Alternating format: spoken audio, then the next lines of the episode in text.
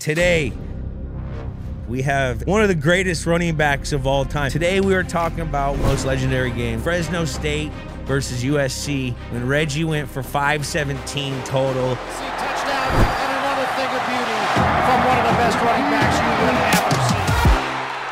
It was a dogfight. We looked at you guys like they could probably beat the Niners. Hans kickoffs, I was going off of this game. It's one of those games I think people remember where they were. Talking about the Bush push. And that one hundred percent needed me on that play. He started getting knocked backward on a Q B sneak, and I just shoved his ass, and then he got some little... Kind of looked like a dead fish. He's wide open. I pitch it to him, and then the last knock in my head is like, I can't believe I just did that in the national championship. So going back to the debate, could you guys beat the Niners? Games with Names is a production of iHeartRadio. Welcome to Games with Names, presented by WynnBET.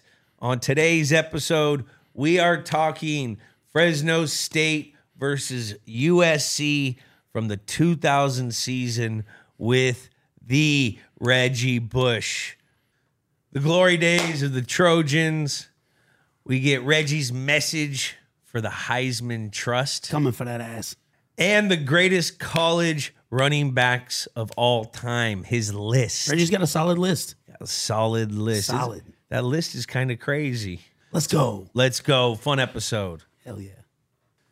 Make sure you check out Games with Names on YouTube, Instagram, Twitter, Snapchat, and TikTok at Games with Names. Subscribe on Apple Podcasts, Spotify, or wherever you listen to your podcasts. We want to hear from you. Call in at four two four, two nine one, two two nine zero. Leave a message of some great recs, your own stories from iconic games, or maybe just some advice. Whatever. Just call in. Games with Names is brought to you by WynnBET. WynnBET brings the excitement of Wynn Las Vegas and Encore Boston Harbor to your phone. Join WynnBET today and bet with the official online gaming product from Wynn Resorts. Let's go. November nineteenth, two thousand five, L A Coliseum, Los Angeles, California. The quest for perfection was on the line at the Coliseum. Reggie Bush delivered a performance for the ages, kept title hopes alive. This, this is Fresno State, State versus U S C. U S C. Love it. Welcome to Games with Names, presented by WynnBET. Today, as you guys heard, we have a special, special, insane guest. A friend, a guy that I've I, he let me he let me like hang out with him back in his heyday. He let you know when I was nobody, he let me come hang out with him in his heyday. One of the greatest running backs of all time.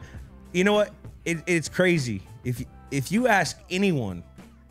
And I, I was just talking about this. Whenever we talk to any of my N F L friends, I'm not talking like my little slapdick high school friends. Mm-hmm. I'm talking about straight N F L ballers. Yep. Whenever I, we all talk about college football, it's never even an argument. The best football player they all talk about is Reggie Bush. Appreciate that, man. Thank you, bro. I appreciate it. And that. it's it's dead-ass true. I mean, if you ask anyone... Because it could be our recency, because this, yeah. this is our generation, yep. and we're yep. like the same age. Absolutely. I mean, you were in the... I was in college when this was going on, and, and I was at a D one school. It was a little small D one school, Kent State, shout out. Mm-hmm. But, like, we looked at you guys like, they they could probably beat the Niners. You know what I mean? This U S C teams with Reggie and, and, and White. And, and just Matt, everything. It's like, um, it seems like you guys had it all. And and, other, and the other thing is, is and I think to your point is, um, we have five-star players at almost every position. Every player. And we had backup five-star players too, yeah. which is something that you probably will never hear again. As long as N I L continues to yeah. move the way it's going, transfer portal, you'll never... There's no reason for a five-star backup quarterback to just sit and wait, unless he's like at Alabama, you yeah. know what I'm saying, like next in line to win a, yeah. a national championship. But isn't that kid behind uh, Caleb right now, isn't he five-star? Yeah.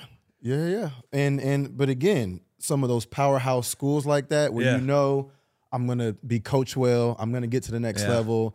Those kind of places you don't want to leave, right? No. Unless you are going to another situation.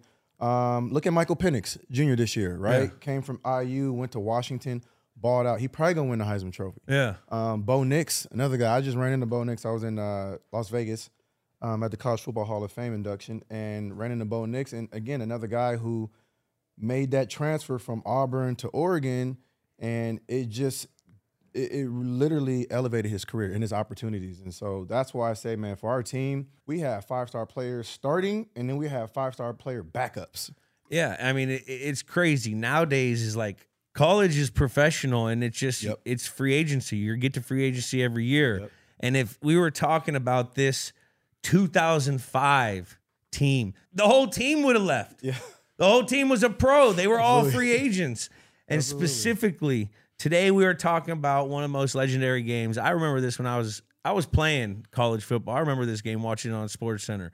Yeah. The Fresno State versus U S C game when Reggie went for five seventeen total. We all remember. I, I it was like top ten for like two weeks, I think, the cutback. Yeah. the the cutback where he ran Which down one? the sideline and cut back yeah. and still outran everyone. It was a video game type oh, game. For Reggie. Why'd you yeah. pick this game? Well, you gave me options. You gave me choices. You know what I'm saying? Options. You threw out a couple games, and I was like, we, I mean, we gotta go straight to the, we gotta go straight to one of the best games. You know what I'm saying? And and and I mean, that's what I would love to talk about. I'm sure if anybody asks you about one of your favorite games, it's gonna be one of the games you balled out in, right? Yeah, you know what yeah. I mean? So similar for me as well. Um, and this was a game that, um, you know, when I look back on it. Uh, one, it was a dogfight, and I don't think people remember that. People obviously talk about obviously how well I play, but that game went down to the wire. Pat Hill. Fresno State came to play that game. They always played you guys tough. Always. Because you guys always. were like their Super Bowl. Yeah. Exactly. And you know what that's like, right? I, you know what it's like I when know. you're on the other side and everybody's bringing their A game because everybody's using you as a measuring stick. Yeah. You know what I'm saying? And so Fresno State always played to help played as well. And they were the, they were a sneaky good team. Yeah, they were scrappy. They, they always had like crazy pros come out of their yeah, their, their yeah, program. Yeah. Like you'd have the Logan Mankins, mm-hmm. you'd have the Derek Carr, like the Carrs. Yeah. You know, they'd always have some really good linemen. Dilfer, Dilf. Who yep. they they have a really good running back. Uh, the kid who this year that was like eight ten years ago, but they always have like look. a. They're like one of those whack teams. You remember yeah. the? It's kind of like the old Boise States where yep. they were getting good recruits, but they were playing in yep. those. Lower conference, balling. yeah, balling. I played lower conference, but there was, uh, I think, kind of maybe five. It felt like maybe five years after we left is when you know Boise felt like Boise started to kind of oh, like yeah. climb a little bit. Well, they were getting a lot of L A kids though, and they were getting a lot of like Southern California kids yeah. to go up there and play. JUCO cats too, exactly. JUCO cats, and and that's when they just started making noise, and the the, the Smurf turf yeah. came out, and that like literally elevated. Um, you know, another level of like this blue field, but they're balling, they're playing well, they're scrappy. Um, what was that game they had?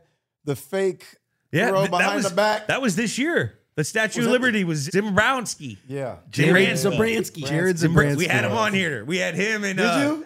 Yeah. Him and, him and A P. And we A P. hit him and A P to talk about that game. That game was crazy. I never forget that. The fake with the behind the back. Yeah. I was like, oh, they got him with the cheese play. Damn. That was that was an electric. That, was. And then the guy popped a question to his girl afterwards. Ian Johnson. I mean, that was fucking legendary. That was, that was legendary. Disney. That was a Disney movie.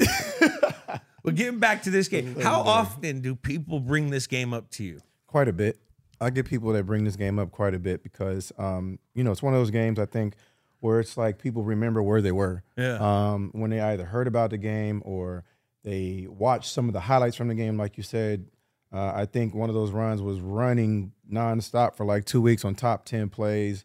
And so everybody, you know, remembered that play, but specifically about, you know, me, people thought I put the ball behind my back. And It, it wasn't a predetermined move. Yeah. It was just, I actually had the ball in the wrong hand. Yeah. So, as Side you know, line. when you're running down the sideline, outside, you got to have that ball in the outside hand. Stiff arm. And so you can stiff arm, exactly. And I did not have the ball in my outside hand. I had it on the inside. And I really, when the ball's in my right hand and I got open field, It, that's that's where I'm comfort. That's yeah. where I'm really like getting and I'm taking you're, off. You're, so you're you're a right hand guy. I'm a right handed guy. You know what's yeah. crazy? I was always I'm a right handed guy, but I was always a left guy because when I was a kid in Pop Warner, I was the fullback and I'd always go to the left. Really? So it trained me. I always use because I'd always use it to the outside of yeah, the hand because yeah. they're always getting in your head. So I was like unorthodox, but give yeah. me how I'm at. I cut you out. No, you good. And so what happened to me my senior year in high school, um, I broke my wrist. And I actually was catching a swing, a swing route. And when I went to stiff arm the guy, he was already up on me. He was coming full speed and knocked my hand backwards. And I broke this bone right here, the navicular scaphoid, yeah. which is one of the bones that has like lowest blood supply. So, um, but obviously I was young enough. Doctor put a cast on it. I played my entire football, my senior year with a cast on my left wrist. I, I think I remember that. And so I, that. I wasn't necessarily comfortable yet back with carrying that ball in my left hand. So there are a lot of games you might see when I'm in college where I'm carrying the ball wrong, again, going down left side, but I got in that right hand because I just hadn't got gained that comfort level back with squeezing it and holding it tight, especially when you're fighting through traffic. And so, again, in this specific play, though, um, when I'm running down the sideline, I'm literally trying to outrun the safety. And what happened earlier in the game, I had a touchdown where I actually outran him, same exact spot, um, almost identical. And so the second time now I'm coming around, and I peek out of the corner of my eye, and I see his head down, and he's just like he digging. Higher angle. He, he said, he digging. fucking got yeah. me last time. I got to go higher. I got to go higher. Exactly. And so he learned his lesson, right? So now he's going at a higher angle. He got his head down. He's digging. And so now I, I after peeking, um, and I see that, I know I got to put my foot in the ground because I'm not going to outrun him. Yeah. And so I stopped, and he was close enough to me where if he actually reached his hand out, he probably could have hit the ball. Yeah. I... And so naturally, when somebody's that close to you, it's either you squeeze it or if you're trying to get busy, you just do something crazy, right? Yeah, yeah, yeah, yeah. He got busy. And that's what came out, you know, and, and that's and I think, um, you know, when we play the game, there are a lot of things, and a lot of part, most of the game is, is really built on instincts. You know what I'm saying? Um, and instincts and vision. And, and so for me in that moment, it was all about instincts and vision. And I just, my hand went back. I put my foot in the ground. I knew I was going to stop and reverse. I just didn't know I was going to put my hand like yeah. on the side behind my back like that with the ball and cut behind him. But, um, and then outrun everyone. And then outrun everybody. Outrun everybody, man. It, how many times did you think of, have you, did you see that play before you've done it?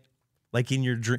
Because you know what I mean? A lot of visualization yeah. type. Because I remember we all used to think of that play. Yeah. As a kid, I yeah, used to yeah, have yeah. that kind of memory of that kid. I, I talked about in another episode where you cut back and you do that. Yeah. And like, I never had the speed to do that. Long speed. I could make the miss, but it's almost like you visualize. Did you Absolutely. visualize stuff? Did you look in your like. Always. Always. Always visualize the game. That's um, why you have, you had some of the most immaculate vision. Yeah.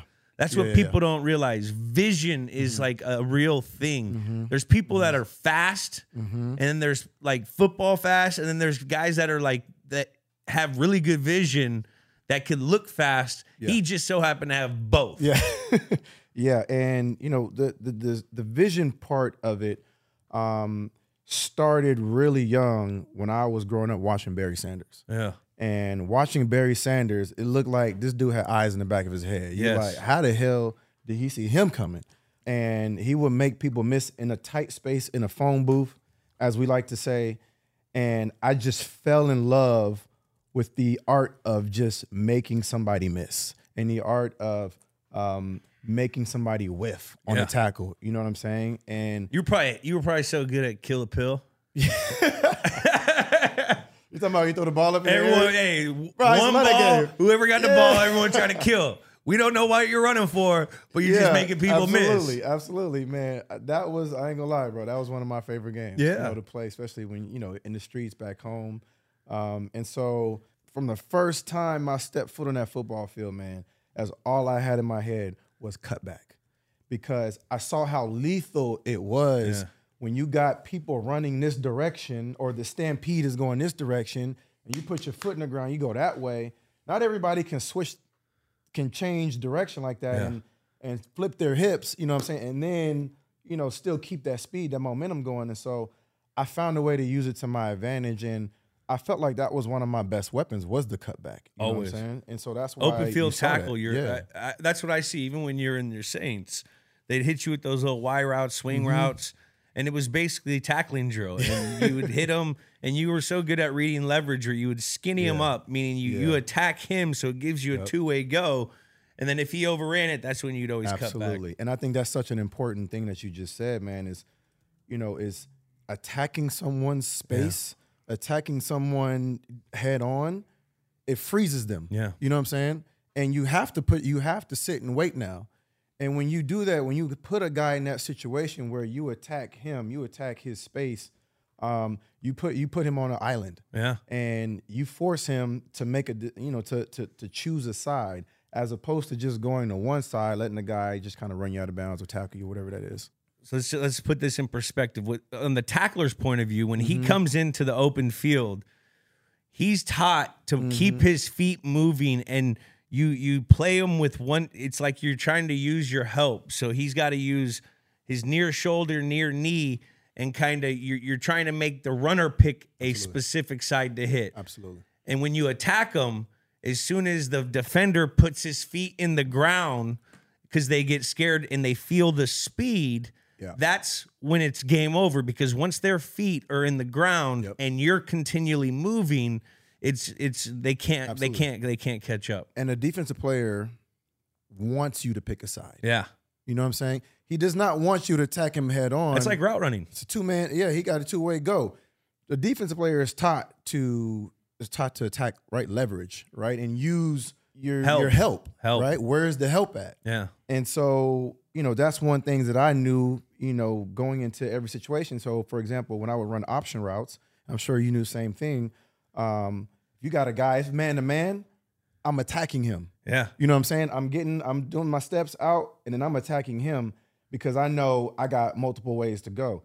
If it's zone, I'm gonna run. Check down, turn around, sit down, and I'm not going to attack him, right? And it's no different than when you're running the ball at somebody, right? If I'm running the ball at you, uh, I'm going to attack you uh, versus if you got multiple guys around me, yeah. now I got to go to a specific, you know what I'm saying, like space, you know, versus like attacking that guy. Yeah, so man coverage, whenever there was a man coverage, yeah, depth, anything, mm-hmm. doesn't matter as long as you win. Yep. Now, when it comes to zone, mm-hmm. everything, there's two things that you always have to have, depth and spacing, yep. so you can stretch the exactly. zone and exactly. find the vulnerable spots. That's what we're talking about, yep. folks. Exactly. A little high level. But let's get back. yeah, it might be too high level. Yeah. Let's get back to Helix High School in San Diego. Yes, sir. Now, yeah. there were always these talks, and this was back before. I mean, social media was just coming. I think I saw a MySpace page or mm-hmm. something about mm-hmm. this kid from San Diego that was the, the highlight tape that was going around the internet was like, fucking, who is this guy? What's the, what's the high school sports scene like in San Diego? And and is it Alex Smith went to high school? Yep. Alex and what's Smith. up with Alex Smith talking shit about my guy? I don't know, bro. I don't know where that came from. I mean, I was like, hey, I swear, if right, when I saw going? that quote, I was like, what? I it, listen, it threw, I was just. I had questions just like you probably I, got I mean, questions. He don't even seem like that. That ain't you, guy. What is he it? doesn't. That ain't you, pal. No, that's not you, guy. I don't, I don't, you know, I would love to have seen the actual context of the interview of how it was said. Because, you know, sometimes people can take things out of context. Yeah. And they'll take just a little snippet of what you said. Like, oh, no, that's a I headline. don't know. I, I watched the whole thing. Him Did and you? Rex fucking jumped on him. Did they? Yeah. Well, I expect that from Rex. Yeah. Hating ass Rex. I expect that from Rex Ryan. All right. I tell you right now, hey, he's so funny for T V, Rex. I went out and it was right after they beat us in the playoffs and the whole foot thing with um, yeah. Welker. Yep. And uh, they beat us. We were over at the Belmont, New York, yeah. at the uh, the horse thing. And that dude, like, I hated him until I met him. I met him. He was, like, the coolest dude, drinking beers, taking shots with us, talking shit. Bro, Rex, Rex is Rice, one of the guys. He's one of the guys. He's one of the guys. And, you know, it's, it's I, I have my different takes on as a coach. And, again, you've been around one of the best, mm-hmm. right? You understand the level of just how you must approach the coaching game and how you must approach your team on a day-to-day basis, and even optics, right, yeah. of how everything looks. It all matters, everything, you know what I'm saying? And so, again, I love Rex. Um, but I played for Rex in, in Buffalo for one year, and it was the worst I had ever been around. Yeah. And I, I we had there was no control over the team. Rex got fired like after week, like I don't know, three or four. Then the O C got fired. It was like, bro, we were playing. My running back coach was like the head coach at this point. I mean, Brady just put another one out in the pasture. Bro, exactly. And there's another one over. Oh, it's a shitty-ass A F C East that bro. designed a team. Literally, Tom had to have teams that were designed to try to beat Tom for twenty years. Right. Exactly. Like, and everyone wants to say, oh, the, the A F C East was dog shit. Well, yeah, yeah, this, that. But you it got, wasn't, though. It wasn't. It you, really wasn't. Miami was always really kind of, they always had those years. Yeah. The Jets always came in. They beat our ass a couple times. Especially when Miami had Ricky Williams. And yeah. When they had uh, Ronnie J- Brown. Ronnie Brown, running the, the Wildcat. Uh, the Wildcat, they were destroying people. They whooped our ass. But even a couple of those Tannehill teams, they went to the playoffs. Tannehill, yep. Because they had good defenses. Exactly. exactly. But, so we know that the A F C was not weak, especially in the N F L. There's no such thing. There's no such thing. This is the N F L. Like, there's no such thing as Alex. Weak. You're not that guy.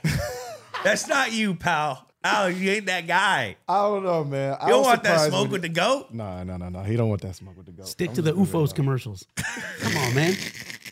Is is nah, no? No, but how was that high school? See, let's get. This, yeah. How was that high school? How was high school football in San Diego? I, I never really heard of it. I always hear about L A. I'm from yeah. the Bay, mm-hmm. Mm-hmm. So what's the San Diego scene? It was it was uh, competitive. It was good, man. Um, high school football in San Diego is big. Yeah, it's not as big as like Texas and some of these other places. You know what I mean? But um, especially the era that I was playing um, in San Diego, our high school, we didn't lose we didn't lose any games. Um, Alex was our quarterback, and um, every position, at every position on our football team, um, we had speed. And that's one of the things I loved about playing at the high school level was a lot of our athletes that played um, receiver, running back, safety, corners, they all ran track. And so we had a bunch of, a bunch of track guys, um, you know, also, but football players who also ran track, and they just had speed. And so we were really good. We were really fast. We didn't lose, like I said, any games. Um, we ran the football a lot. And it wasn't until like around, I think, my junior year, and Alex just started balling, right? And that's when he started to, we started to throw the football a lot more. Um, we kind of spread the offense out more and ran more of a West Coast true style offense. Before that, I don't know if you remember, before before that, um, oh my God, the misdirection. Run and shoot? Yeah. It was, it was wing a, T? Wing T. That was it. Wing T. So we ran the wing T for like the first two years. And then we transitioned more into this West Coast spread out offense, and that's when Alex just took off and started yeah. throwing the football a lot more. But the, the again, the high school football scene in San Diego is really strong, man. Is a lot there of a bunch players. of military kids? Um, nah, there's not a bunch of not a bunch of. I know, you, but because of the the base and yeah, yeah. I just wonder maybe you got some tough ass like military kids. As far, as far as I know, as far as I came across, no, um, there, there wasn't you know a bunch of military kids. But you know, I I grew up in the era of watching guys, you know. Ricky Williams is from my neighborhood. Um, Marcus Allen, Terrell Davis, Rashaan Salaam, rest in peace. Uh, Rashaan Salaam was one of the, I think, still the only running back and player to win a Heisman Trophy from University of Colorado. And so um, we had, just in my area alone, four Heisman Trophy winning running backs and some Hall of Famers. Junior Seau was from was from San Diego. He was the biggest. Um, and that's who I idolized growing up. Was we all did. Anyone from California. Anybody from, but especially from San Diego, yeah. though. When you're from San Diego and you play football or you play baseball, you idolize Junior Seau or Tony Gwynn. Yeah. And those were our two guys. And so for me, growing up, I used to go to this kids' football camp that a guy named Martin Bayless used to put on. Martin Bayless played in the N F L uh, for a number of years, about ten plus years. And he used to always do this kids' football camp. And every year, me and my boys, it was like the highlight of our summers. We get to go to this kids camp and we get a chance to meet uh, an N F L football player. And every year, Junior Seau would show up yeah, and he yeah. would spend a little time with the kids, man. And I got a chance to meet him. Um, and it was just like, it, it literally was like looking at like God, you know what I'm saying? Like the God of football. And he was larger than life, um, just had a great personality. I and, played with him in, in New England. And so let me take bring it full circle. I get drafted, go to the N F L. After my first season, I come back home to San Diego to host my first kids football camp, and Junior Seau came to it, bro. And it was just like a full circle moment. Um, you know, just just seeing him come to my camp and just, you know, having spent some time with him, man. um, you know, there was nobody better when he was at when he was at his prime. No. You know what I'm saying? Nobody at all. And so for me, growing up watching those guys, it was a real treat because I got a chance to see guys from my area do it and do it at the highest level. And that gave me all the confidence in the world that, okay, I can go do this too. You know what I'm saying? Is there something in the water? I, I think so, man. Jesus. Because, you because, hear that list? Yeah. Because, you know, again, like just from my area alone, and I mean like a like a fifteen mile radius. Yeah. Like all those guys grew up in grew up in that area, man. Not Junior Seau. Junior Seau was a little bit more north. Yeah. All the other running backs, all from my area. That's crazy. Junior was, I mean, unbelievable stand-up dude. And Ricky Williams was, he was the man coming out of San Diego. And, you know, as big as he was in the N F L, he was that same size in high school. So Jeez. Imagine like this dude, he's a tank. Tank. Just running over people, man. And it was just, it was just not fair. You know, it wasn't fair. But shout out to Ricky Williams, man. Um, you know, he's one of another GOAT from from my area that did it before me, showed me, paved the way for me, and showed me that I could that it was possible. I we had Ricky on here. He he is a gem, dude. Yeah, the, like he got a raw deal, man. While he was in the league, you know, he's just, a pioneer. He's a pioneer, bro. Everything that's different at first, everyone fucking hates. Exactly. It con yeah, exactly, exactly, man. And but, so you know, he, but he, even to his like, he's such a good dude. Where like Great he goes guy. Like. You could say that narrative like that, and he'd be like, "Yeah, you know, just it was just a little too early before its time," you know, or like, you know, the whole what's his name, Applewood, yeah, yeah, Apple yeah. White, Apple the White, whole yeah. situation. He, so you know that he he explained it on ours, and he goes, "Yeah, you know, it's not his fault. He was banging my girl, you know, I, she was hot." You know, like he's he said, I can't blame him. I can't blame him. Yeah, that's what he said. He's just the, I'm like, dude, I need your perspective around me all the time. Now, yeah, talking man. About college yeah. goats from yeah. that area, how did, like, Junior Seau, did he influence you, to like, with the U S C thing? Or is um, that just because yeah. SoCal, you go to U S C? Well, there was, I think there was, you know, an influence there. I think it was more of uh, Marcus Allen that influenced Marcus me Allen. Because, again, I, I looked up to Junior, but Marcus Allen was from my neighborhood. Um He grew up in my area, um, played running back, played the position, went to U S C, you know what I'm saying, Hall of Fame career in the N F L. And so it was really more guys like Marcus Allen and Terrell Davis, um, Rashaan Salaam, and Ricky Williams that influenced me heavily because, again, these are guys that play my position from my neighborhood, um, won Heisman trophies, and then also had, you know, amazing careers going forward. So, you know, those were the guys that kind of influenced me, um, you know, while I was – Um, you know, in high school. You you commit, you go to U S C. Yeah. Your first year, you didn't really. Yeah, I, I didn't play uh, a whole lot my first year. You were year. kind of, they were just yeah. kind of working you in because uh-huh. they were still, I mean, they were doing the thing. They wasn't ready for me yet. Yeah. You know what I'm saying? Because my freshman year, I could have, my freshman year, I could have went off too. You yeah. know what I mean? But um, we had some guys that were ahead of me. Um, Herschel Dennis and some, we, and we had a, and this other thing, like I said, we had three five-star running backs that came. It was me, Lendale White, and Chauncey Washington. And then we had Herschel Dennis in front of us, who was from Long Beach Poly, who also was a five-star running back. You know what I'm saying? And so, and H D, Herschel Dennis, he he was, as you know, really big coming from Long Beach Poly because you remember Poly was putting out D one athletes. Poly. Consistently yeah. every year, like five, ten, fifteen guys, you know, and all these guys would go to the N F L. And so Poly was as big as it got in L A from a football standpoint.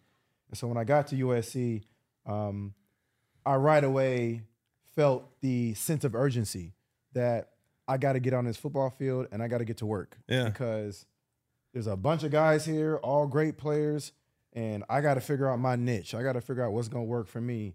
And so that's part of the reason why I started returning kicks, punts. Well, not started. Sorry, I did that in I did that in high school. But that's one of the reasons why I kept that going when I got to college and I didn't just abandon it because I was like, I got to find other ways to get this football in my hands. Creating value, folks. That's what it's called. That's it. For young players, that's what I had to do too. Mm-hmm. uh, you know, if you're not great at one thing quite yet, like you have to be the man where you don't have to do anything else. Mm-hmm. There's only like three of those guys, four of those guys on the team. Then you have to, if you're not that guy, then you got to get really good at a bunch of things. Yep. You yep. know, and the exactly. more you get good at, the more value you create for yourself to the team. Mm-hmm. and, and that's, I mean, I mean, it suited you because yeah. once you got to the league, I mean, you, you were still nonstop monster behind punts, kickoffs. Yeah. And that's why I tell, you know, a lot of guys, you know, young guys too, man, at the college level, do more. Don't yeah. just go in there and be like, I'm only going to play running back or I'm only going to play, you know, receiver. If you're, go play X, go play in the slot. Yeah. You know what I'm saying? Go, go return some punts and kicks and see where it takes you. You never know. It could be part of your purpose and your calling at the next level. And it could make you exponentially more money as well at the next level. Cordell Patterson. Exactly. exactly. Cordell Patterson. Still playing. Drafted top ten. Returning kicks. Yes. Returning kicks. Nah. Playing running back. Well, he he started doing that with us. So, dude, yeah. he's he's a monster. monster. He's like he he just reminds you of like an elk. Yeah. He's just so big, like a big ass elk. Yes. Yes. But he can run. Absolutely. Now, when so year two comes in, year two. When was the moment where you walked on campus? Mm-hmm. It was the last. When was the moment where, like, it was the last time you could, like, walk around campus? Because I'm sure you were getting mobbed everywhere. So what was what was the the game before yeah. the mobbing started to happen? Uh, you know, honestly, it didn't really get crazy. Um, and and again, when I say crazy, it wasn't like you were mobbed everywhere you went on campus, right? People who saw you, like people had stuff to do. Kids had, they got shit to do. They got classes to go to. They got essays, midterms. Um, so it wasn't as big on campus, like the mob rushing you, trying to get your autograph and pictures. But at our games, it was like that because we had every celebrity known to mankind on the sidelines. Yeah. You know what I mean? And so that was where the star-studded, lights, camera, action, Hollywood look and feel, you know, infused into college football, that's where all that happened.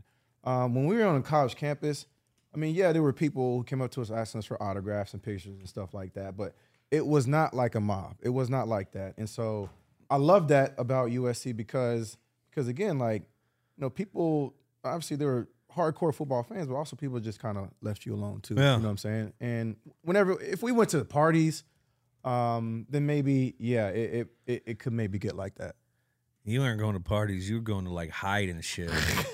You going to the clubs, eighteen years old, in there. You know Josh I, over I there with lie. the little hat. Go he got the cane on. Yeah, yeah, yeah. I forgot you know Josh. I forgot you know Josh. Yep. Did, Josh had us up in the clubs, bro. I can't uh, lie. what, what was your first impression of Pete Carroll? Did he have a huge pack of gum? How big was his pack of gum? My first impression, uh, so I first met Pete when he came to my high school. Obviously a big deal. Pete Carroll's coming uh, to Helix High School um, to do some scouting, you know, to watch me. And, um, you know, when I first met him, you know, I was I was excited, but, I, you know, I thought he was just, you know, a regular coach, um, a good guy. He had a great personality, and he was energetic, too. Yeah. He always brought a lot of energy um, to the conversations, to practices, to the film rooms, to team meetings and stuff like that. And so I love the fact that he brought that youthfulness yeah. to the game because, as you know, man, football is stressful enough. You yeah. know what I'm saying? And it's more stressful when you're losing.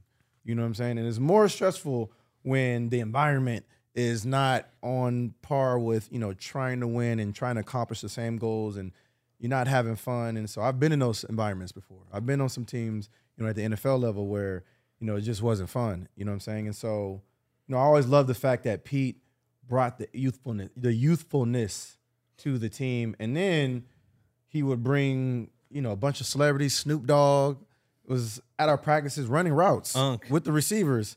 And I remember Will watching. Ferrell. He looking, looking tall. Yeah, Will Ferrell would be out there. Um, you know, and it was just, it was amazing, man, because, again, I thought Pete did a masterful job at being able to bring Hollywood and football together, yeah. you know, and and that's the thing that U S C offers that no other university can offer um, is you have both of these two worlds where if you can bring them together and win, forget about it. It's like the Lakers. Yeah. You know what I'm saying? It, it, I mean, I just moved out here, and you can feel the presence of three organizations here. Yeah, the Dodgers, the Lakers, and U S C.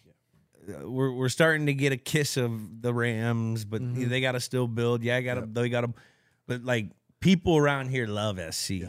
They love S C. Yeah. Bolt up, baby, bolt up. Are you, did you Chargers, the Chargers what, too. Yeah. What did you say?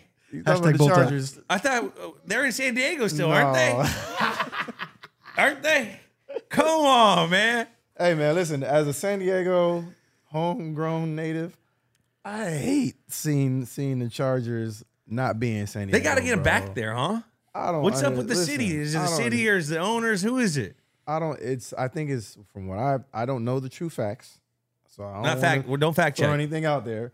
But from what I heard, it's just the two parties just are clashing heads, and nobody wants to give. You know, I'm sure it all comes down comes down to money, as always. You always. know, usually the bottom line. And you know, I think what I've heard is that the city didn't want to fund, you know, the stadium, which you know we know stadiums cost a lot of money.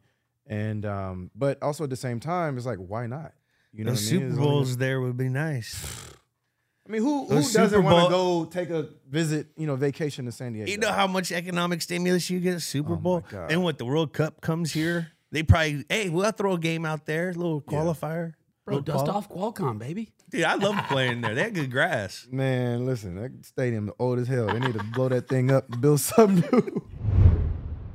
The basketball playoffs are here. Game Time makes getting playoff tickets fast and easy. Prices on Game Time app actually go down the closer it gets to tip off. Playoff seats for a hundred bucks? I'll take that all day. The last minute ticket availability. Save up to sixty percent off buying last minute for sports, concerts, comedy, theater, et cetera. How easy is it to find all the big events coming up in my area? Knowing exactly what the view from my seat will look like, and event cancellation protection. Game Time has the most flexible customer service policy in the ticket game. Take the guesswork out of buying professional basketball tickets with Game Time. Download the Game Time app, create an account, and use the code Julian for twenty dollars off your first purchase. Terms apply. Again, create an account and redeem code J U L I A N for twenty dollars off. Download Game Time today. Last minute tickets, lowest prices guaranteed.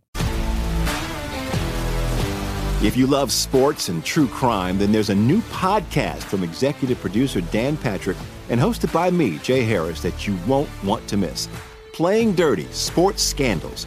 Each week, I'm squeezing the juiciest details from some of the biggest sports scandals ever.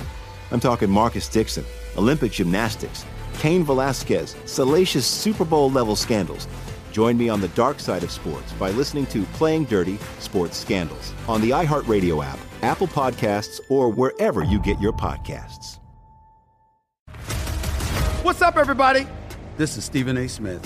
When I'm not at my day job, First Take, you can find me in my studio hosting the Stephen A. Smith Show podcast. Tune in every Monday, Wednesday, and Friday, at the very least, as I bring you all new episodes that feature the biggest headlines in the world of sports, pop culture, business, and politics. You'll hear my unfiltered opinions on those nauseating Cowboy fans, the chaos in Washington, D C, and trending topics on social media, as well as my straight shooter interviews with top celebrities and game changers.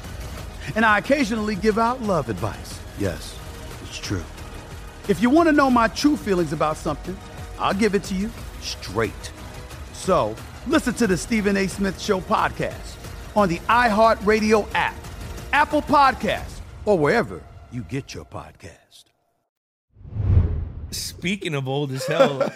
This is a segment where we go back in time of November nineteenth, two thousand five, of the time and era of what was going on in pop culture mm. of this game. Number one movie was Harry Potter. Little Harry Potter movie. Oh, my God. You guys see it? Yeah, I was a Harry Potter I guy. Got, yeah, casual. I was casual. I just started getting into it because my daughter likes it.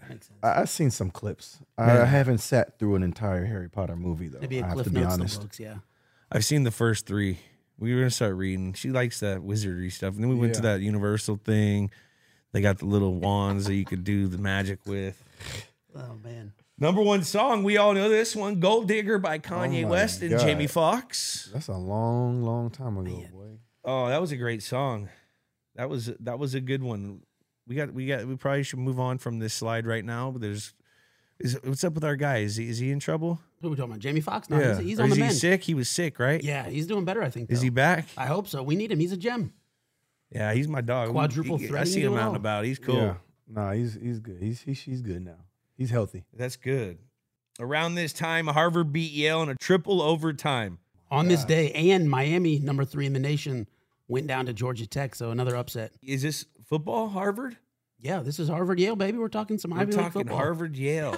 Love it. I gotta be honest, I've never watched a Harvard-Yale football game. I, I don't think I have either. You know, it's kind of a big... I, I lived in Boston, so... It's a big, it's a pretty big deal out there. Yeah. I mean, it's the oldest. I think it's the oldest rival in football. Oh, really? Mm, I think damn. it's the first. Hey. The Rutgers, first Princeton.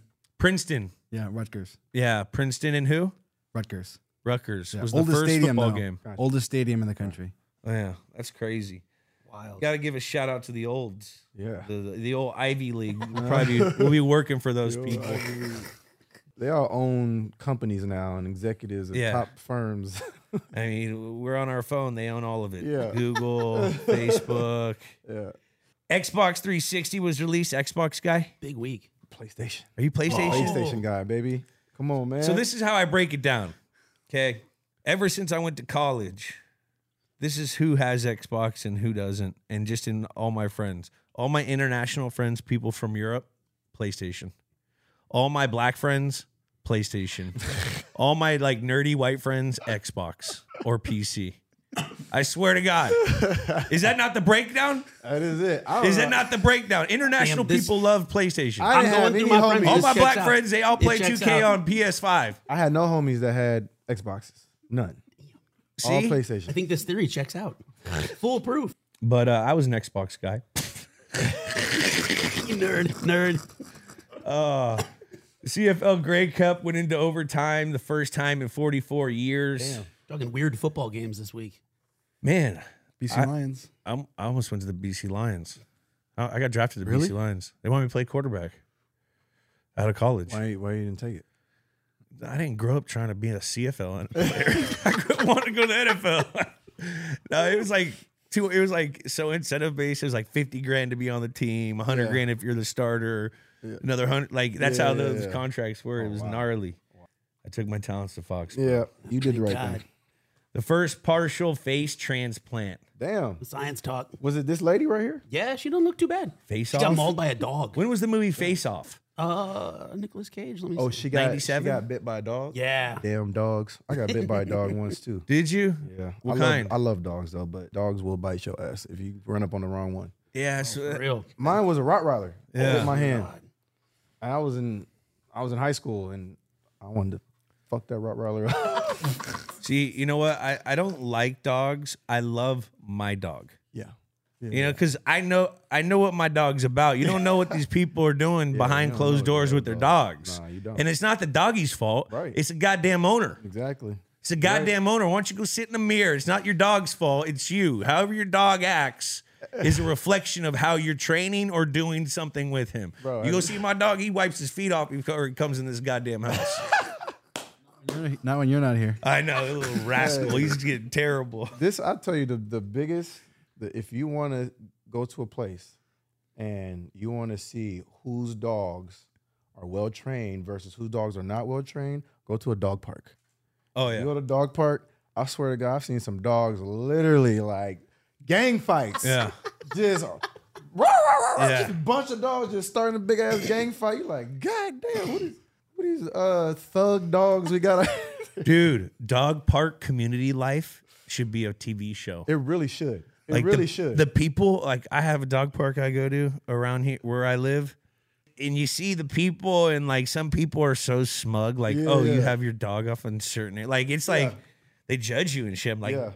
I'm all, I'm rolling over in a fucking white tank top, a white beater, fucking some Cortezes and shit. Let my little labradoodle just run around. These people are like judging me and shit. I'm like, yeah. all right, get the fuck out of here. Uh, Heisman winner. Yes, sir. two thousand five. Let's go in sports history. Was my guy right here? Now is is that over yet, or we we get the Heisman? Oh, oh nah, but we got some we got some things that are coming down the pipeline that are gonna change that. Like what? So, and that's about as far as I could tell you. But yeah, it's Heisman Trust. We on that ass. Well, I'm on the Heisman Trust ass. I can say that. Yes, right. I'm on their ass. Let's and go. The, and the N C double A. That's N C double A. Both of them. Hall of Fame this week, though, right? Last week. Few, congratulations few on that. Recently, it was recently. Recently, College that's that's Hall of Fame. You know, when like I said, top three. Anytime you ask anyone of anyone, Reggie's mm-hmm. in the top one. N F L oversees groundbreaking ceremonies for Lucas Oil Stadium wow. and the A T and T Stadium, valuing one point seven billion dollars collectively. This one, uh, this is kind of the the new era of stadiums that we're seeing today. This this kicked off the billion dollar We want to host concerts. We want Final Fours. We want to play indoors. Everything should be seventy-two degrees on yeah. AstroTurf. Yeah, yeah. I don't know if I love it. I like the elements. Can I just I just want to say this. Fuck AstroTurf. Dude. Yes, this is an anti-AstroTurf podcast. Is fucking horrible for your body. Horrible. As you know, playing up there in New England, especially in that cold. I don't cold. know how y'all did it in that cold playing on that turf because the turf hurts worse. We practice on grass. Oh, y'all practice we on practice grass. on grass and yeah. outdoors every time. Y'all never practice on turf? No. If we did it, Smart. there was a couple times where our it would be so cold that our our Our ground, our grass would freeze. Yeah. And the pipes, it was so cold that the pipes couldn't heat it up because they yeah, have the yeah. heating system. Yeah. Where it'd freeze, where and then they'd have to go into the stadium and we'd have like a lighter practice. But mm. like, you know, when you have an older team, yeah. that, that puts guys down for two days. Absolutely. You know, I mean, it, it, it's, there's a residual effect of of working on that turf just through joint and stuff, yep. you know, so it's, it's definitely tough. Turf is not good for you, and every stadium needs to go back to grass. I'm with you. Couldn't agree more. Also this week, in the backyard brawl, Pat White balled out, two hundred fifty yards, set the Big East quarterback rushing record. Mm. Reggie, were you keeping an eye on dudes like Pat White back Absolutely. when, yeah. back when Absolutely. you were Pat U S C? White was a dog back then. Beast. Um, he was a beast. So watching him um, at West Virginia, was it West Virginia? Mountaineers, the West right. Virginia Mountaineers. This dude running up and down the sidelines, man. But nah, he was a beast. And he was rocking that number five, too. I think oh, Pat McAfee was there. Love. Was Pat McAfee there that year? I think he was. Let me double check. Probably never had to punt. You got Pat, dude, Pat White. Pat so White I was a dog.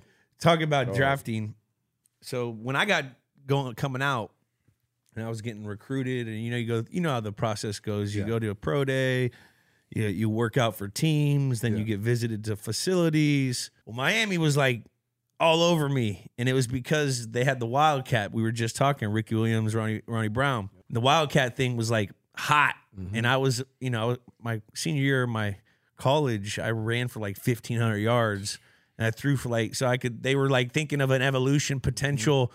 so like I was thinking, man, I was, wait, can we just stop there? You ever think about that and where that may have could have taken you if? That if that actually happened, you know what I'm saying? Like, do you ever think about that? Go back and like, damn, I could have been like, nah, because you know I, I was catching the ball. I, could, I couldn't hit them them eighteen yard outs like, like these dudes. These dudes could throw. You know, these, if you're in the league. Okay, so so you wasn't accurate. You wasn't. I could do. I, I was more of a runner. I was more of a runner. I like to run. All right. You all know, right. so I, I like no, it. that was like a hot thing. The Wildcat yep. and. Draft day came, and I'm like sitting there. I got a Miami hat. I think I'm going to Miami potentially. I've been talking to their scout, and first, oh, their second round pick, they picked Pat White. I was like, oh, fucking Pat White. I got so mad at him. I was like, I, I went out there. This was the first time ever in Miami. I was like, this place is so nice. Yeah, yeah. Fucking Pat White. Hey man, but look at look how look how. It worked out for you. You know what I'm saying? Turned out good. And I, I look at that situation, you know, similar to mine. I was supposed to be the number one draft pick to Houston. Yeah. And, um, you know, not going to Houston is probably the best thing that ever happened to me because I get a chance to go to New Orleans, play with Drew Brees, yeah. go win a Super Bowl, and, you know, be able to bring back hope into a city that was just destroyed by Hurricane Katrina by just winning football games. Yeah. You know what I'm saying? And I never would have been privileged to that. You know, had I not been drafted there, had I gone first. So everything works out for a reason, man. How did that draft process go? It was, you know, so for me, when I went to the combine, you know, you go through all your interview process. Mm-hmm. thirty-one teams didn't want to interview me because they was like, he's not going to be here. Mm-hmm. He's going number one. So I literally only spoke to Houston. And I only was talking to Houston the entire process leading Thank up you. to the night before the draft. It was the only team I ever spoke to. And so Charlie Casserly was the G M at this time. Charlie. And he, you know, I later found out some re some reasons why, um, which had to do, you know, with the Heisman Trophy. And I guess, you know, supposedly they had an, a private investigator come do a whole investigation. Why does it matter? You're and the investigator came back and told him I had bad character, don't draft me. And so that's how I ended up not going to Houston and why they took, um, you know, Mari Williams, which is fine. It is what it is. Um, but it's just to give you context as yeah. to, you know, again, why it didn't happen and why I ended up going to New Orleans. But it, it all worked out for the best. You know what I'm saying? And, you know, I look at that as, you know, one of the greatest moments in my life, being able to go to New Orleans because, Um, one, it's an amazing place. I don't know if you've ever been there. Amazing people and the best food in the world. Yeah. Best food in the world, bro. I've never Honestly. experienced it. I've I've only got there. I went down there and got my ass beat in two thousand nine when you guys beat the shit out of us on fucking Monday Night Football. People had umbrellas and stuff yeah, inside and beating our. It was the loudest. It, I felt like I I don't know I, I don't know where I was at, but we got our ass beat, and I I didn't even remember anything of that. Yeah, and but but again, man, it's, you know, it, just going back to the story and me going down there, um, I believe everything happens for a reason. Yeah. And I believe, you know, our purpose, you know, sometimes, um, you know, we think we're in control, and there's times where we're not in control, and it's, it's you know, it's for a reason. Yeah. So that's how it goes, man. Every yeah. I, I'm a firm believer of that as well. Mm-hmm. You know, whether you're, whether it's good or bad, it, it's it's happening. You can do two things. You know, you could yeah. either relish on something that good happened. There's going to be another day. You know, so and something bad happens, you can, you know, you learn from it, and Absolutely. things happen. Yep. Now, what what's what's Drew Brees like? You talked him up. Yeah, absolutely, man. Monster, love him, man. Drew's the man. Focus, you, you hyper focus, bro. I, so I'll tell the story. I always tell the story about Drew. Um, I was coming from U S C. Um, I always prided myself in being one of the hardest workers. That's like my main focus is I'm just going to outwork everybody. I'm going to outwork my competition. I'm going to outwork my opponents in games. And when I got drafted to New Orleans, um, you know, and again, feeling that, that sense of responsibility of, you know, you have an opportunity to bring back hope into a city. And, you know, all that was inside of me um, going into New Orleans. And so I made it a point to, you know, be one of the first guys in the locker room, one of the first guys in the film room, first guys on the practice field, and the last guy off type thing. And to put in context for people out there, when when when you're a veteran guy and your first round draft pick does that, like that's not always the case. Yeah. You know, that that sets a that sets a tone to the whole team that this guy is about business. When when you because there's a lot of guys that can come in, they're the guy who has to take the pictures, and every time the team does something, he's the first one doing it. He's got the the jersey. He's and so a lot of guys eat that up when and they don't they don't take that shit like that. Yeah. And so I'm telling you, yeah. right now, as Drew Brees being a professional, I don't know him, but I know he's a fucking excellent preparer. Absolutely. And so practices everything. When you see a guy like Reggie Cummins, who's the number two overall pick, and he starts like setting that tone, yeah. I mean, you. It's instantly he's gonna gravitate towards you. And it was instant success with me and Drew yeah. on the football field. I had ninety-eight receptions my rookie year. I remember ninety-eight receptions as you, a running back. You a thousand thousand guy, right? Yeah, as a running back, I had ninety-eight receptions. Um, you know, and so, but again, like I said, it was instant success because of my mindset coming in was that I wanted to be the hardest worker, and so I go back to the story. Um, I would try to get to the facility first. I try to be literally the first guy in the facility. And I would get there when it's completely dark outside. It'd be like six o'clock in the morning, uh, maybe even five forty-five sometimes. And there would be one car always in the parking lot already. And I would walk into the facility, and Drew would already be in there watching film. Yeah. And I know this guy was the last person off the football field, off a practice field the day before. Yeah. You know what I'm saying? And so I'm thinking, when did he go to sleep? You know what I mean? If he's here this late, and, and when I say this late, I mean Drew stays on the practice field for about an hour to an hour and a half after practice is done. And I actually shot a video one time. I went back to New Orleans and I posted it. Um, and they had practice was done, and I everybody had walked off and was gone inside. And I had actually went back into the facility. I was kind of taking a tour because all the shit was new.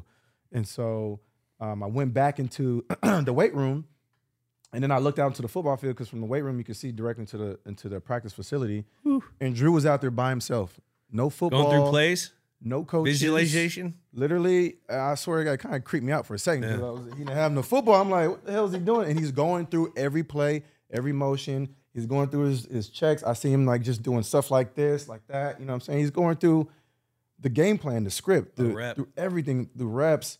Guys have gone home at this point. So there's nobody in the in the weight room, maybe one of the coaches, and Drew's still in there working. And I shot this video and I posted and I was just like, man, listen, for you young guys out there, if there if you want to know how to play for a long time in this league, you want to make a lot of money, this is how you do it right here. This is the kind of, this is the way that you go to work. This is the way that you show up. And so, again, going back to the story, um, I would try to beat Drew into the locker room. And he'll tell you this as well. He would already be in that chair, sitting down, watching film. And I'll just shake my head every time because, you know, I, again, I'm twenty-one at this point. I'm twenty-one, twenty-two. So, you know, it's, I'm doing everything I can to try to beat this guy. You know, which is a lot to... easier. People don't realize when you're twenty-one, twenty-two, you're fresh in the league. Yeah. Yeah, you ain't got family. Exactly. You ain't really got kids unless exactly. you got kids. You know, you ain't got responsibility. Yep. You know, when you when you're probably what was Drew is like eighth year. He was yeah, because he had already played yeah. half a career in San Diego. He's got eight years in. He's got yeah. a fucking wife at home. He's got, wife He's got kids. kids.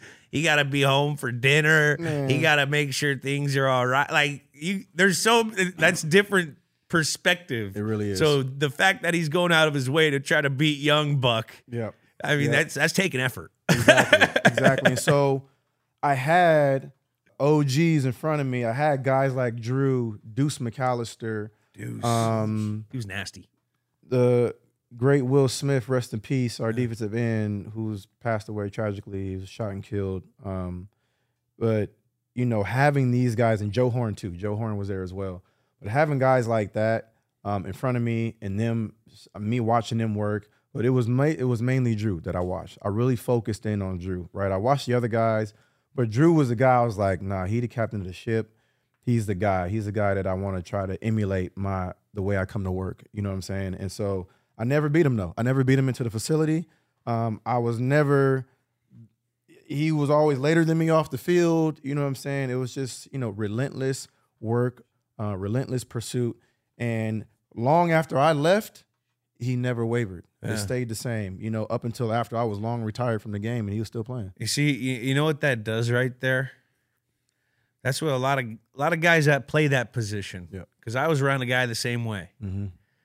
Okay, a lot of guys that play that position, you got to hear that, that everyone is looking at you. Yep. And so what you put yourself out there to be mm-hmm. on the field, off the field, whatever, they're looking at that. Absolutely. And and and the, the professional that Drew was, that motivates guys to fall in line because he's the highest paid guy in the team. He's been there. He's got this. He's got all these, you know. So you have to. So that that's that's a that's a big thing to have that example from the quarterback position. Yeah. You know what I mean? Because that I mean, this who we kidding? This is a fucking quarterback league. It really is. If you don't have a quarterback.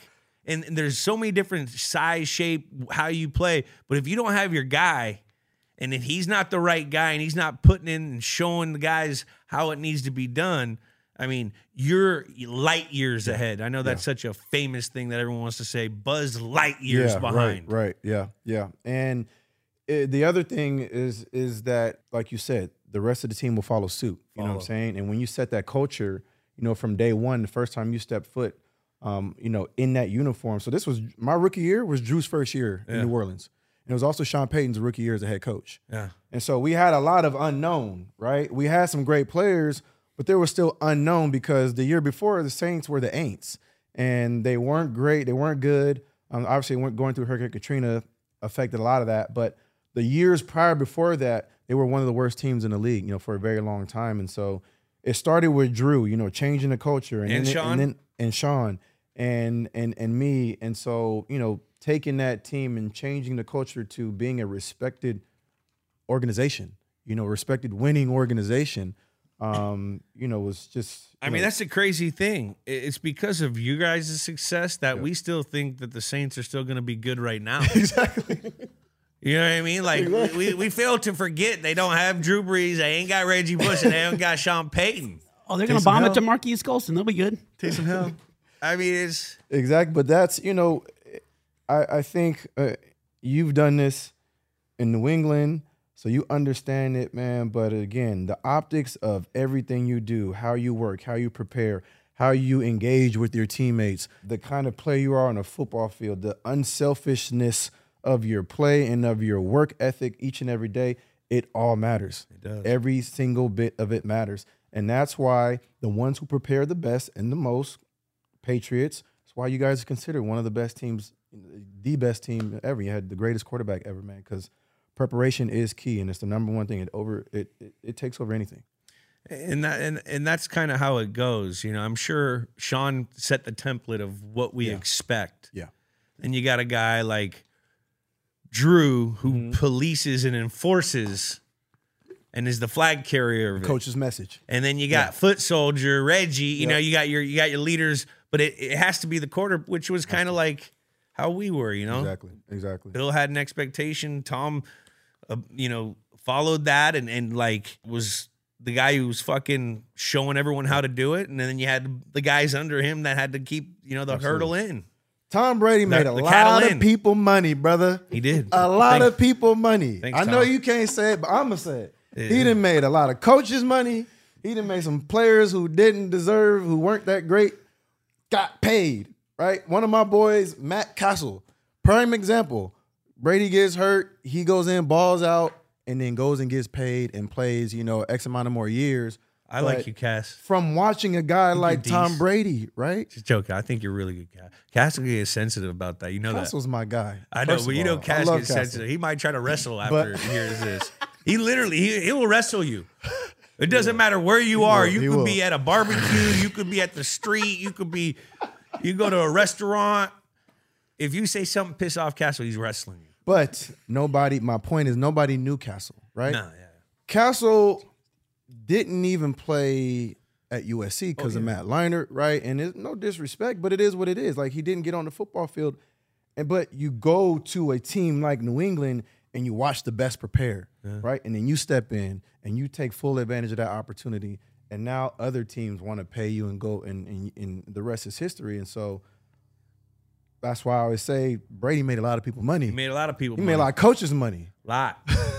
lot. Some coaches who I don't think they're great coaches um, that were in New England with you guys who got exposed when they went and tried to go be head coaches. He got those guys paid. And he made y'all believe that. Which coaches are you talking here? Oh, a recent one that just got fired with Mickey the D's. Raiders. Mickey D's. With the Raiders. Oh. But but but again, like very good X's and O guy, right? I got you know that, that's yeah, it's tough. Yeah, X's and O's, right? But X's. This is what I always say. Jimmy's and Joe's. This is where I think the N F L has a has an issue. Is the N F L has gone more towards analytics and stat driven. Um, coaching searches, right? And the reason why that's an issue and why we constantly see these coaches fail is because you go from coaching offense and just speaking to the quarterback to now where you got to be the captain of the ship of the whole team, offense, defense, special teams, uh, assistant coaches, uh, executives. Like, hey, coach, what hotel are we staying at? Exactly. What's the curfew set at? Yeah. Hey, coach, uh, yeah. one of our rookies just got arrested. Yeah. yeah, go go go get in front go of the Go manage team. that. Go handle that. Right before it's, your biggest game that it, you got to play. It's a tough job. It's not easy. And so the, what I'm getting what I'm getting at is you need somebody who understands how to build winning culture, who knows and in winning culture, you got to be a people person. You got to be able to talk to you, to me, to her, to him, everybody, and it's all got to be genuine, right? And it's all got to come from a genuine place, and everybody has to believe you, right? Because like you said, now the eyes are on you yeah. even more. There's a bigger microscope. You can kind of hide when you in the in the booth. Oh, you definitely. You coaching plays from the booth. I mean, but Matt Canna, you, he hid for fucking three years. Once you step out onto that front line and that camera's on you, it all matters. You know what I'm saying? And, you know, I think an, an, a great example of someone who has taken full advantage of that is one of my old teammates, Dan Campbell, who's coaching the Lions M C D C. At a high level right now, and you talk about this guy who played the game, um, was a great, was a good player. Well, not a great player. Wasn't like a big, well-known player, But he understood. Did his job. He, he did his job. Dan was like a blocking tight end yeah. when I got to New Orleans. He would block his ass off. I knew if I had to go, if I was running to his side, I was going to get some yards. But he did his job, and he understood how to build culture. And you can't build culture from analytics. You know what I'm saying? I think that's a great example of also a guy that, because teams are predicated, you have superstars. Yep. Everyone has superstars. It's the role players. How do the role players play? Yeah. And Dan Campbell being a guy that was, he was a role guy. He was a role okay? player. You're fucking role, Dan. You sit on and you block the nine technique. Yep. You blow his ass up. Maybe mm-hmm. a couple times we'll have you sneak out to the flat and we'll throw you a bone. You, exactly. But nah, and Dan Campbell loved it. Mm-hmm. He was mm-hmm. a role guy. Absolutely. He understood his role yep. on the team. Yep. Him being able to translate that to his team. Yep. That goes a, a long way. And you could say that probably with D'Amico as well, exactly. how he's getting guys to fight. I'm so you know, glad you just said that, bro. I'm so glad you just said that. Because D'Amico, I mean, I keep on, I, I do Fox, and I'm over here talking about, yeah, they got to have a hiccup here soon. You know, these guys have been playing too good. Yeah. His, there ain't no hiccups. No hiccups. Where's the hiccup? Rookie quarterback playing lights out. Lights out. Nick Caserio, shout out. Patriot G M. He, was, he, started, he drafted bro, him. Lights out. Out. Drafted him. And I've always felt player coaches are always going to have an advantage over coaches who never played the game because they understand what it's like to be in the jungle. They understand what it's like to be in the trenches. Well, let's let's talk about this. Let's talk about this real quick, all right? Who how many player coaches have won a Super Bowl? Well, let me look that up. How many player coaches have there been? I, would, I mean, that would be my next. That would be my. That's a good. Next that's question. a good one. You know what I'm saying? Because there are not a, a lot of there's former been a player few, head. I mean, coaches. we're getting to it. It's getting to the point now because we're getting older. Yeah, you know, we're like our generation twenty years ago. These motherfuckers are player coaches now. Right. Exactly. So well, maybe got, maybe you it's still gonna... got Andy Reid winning. That motherfucker ain't playing. Mike Ditka. Ditka. Ditka. Rivera. There you go. He didn't win a Super. He didn't win a Super Bowl. Wrong there.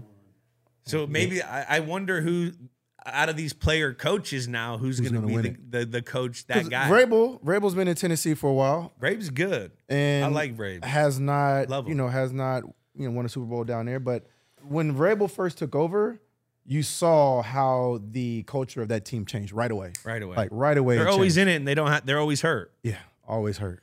Dungy won as a player and a head coach. Oh yeah, Dungy. I think it was Rivera as an assistant. Okay, sorry. sorry. And people who played for Tony Dungy loved him. Love him. Everybody out, out high five. who I've ever spoken to Same. about Tony Dungy loved him. Like, yo, this was a great guy, great man, great coach. Everybody loved him. The people that watch him on Peacock hate him now. I ain't gonna lie. Now, we talking about T V and broadcasting, I'll be ready to fall asleep. I but I at, love Tony Dungy as a coach, though. On oh, T V, man. I look at him like, oh, that's like that's like the old uncle. Yeah, it's the old, yeah, it's the the old, old jolly uncle. uncle.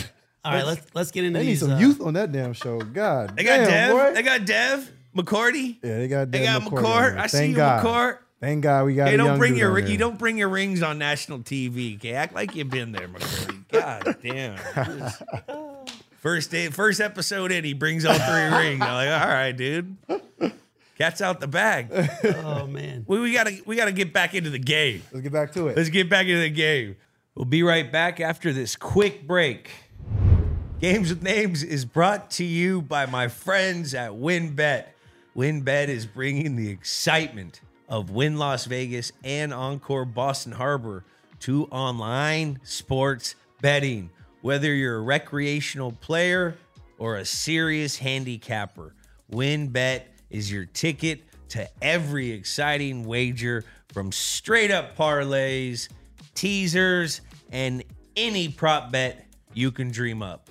All players have access to Wynn Rewards and can redeem them for resort credit in Las Vegas and Boston. Sign up today and get in the game online, or visit Boston's Sportsbook at Encore Boston Harbor.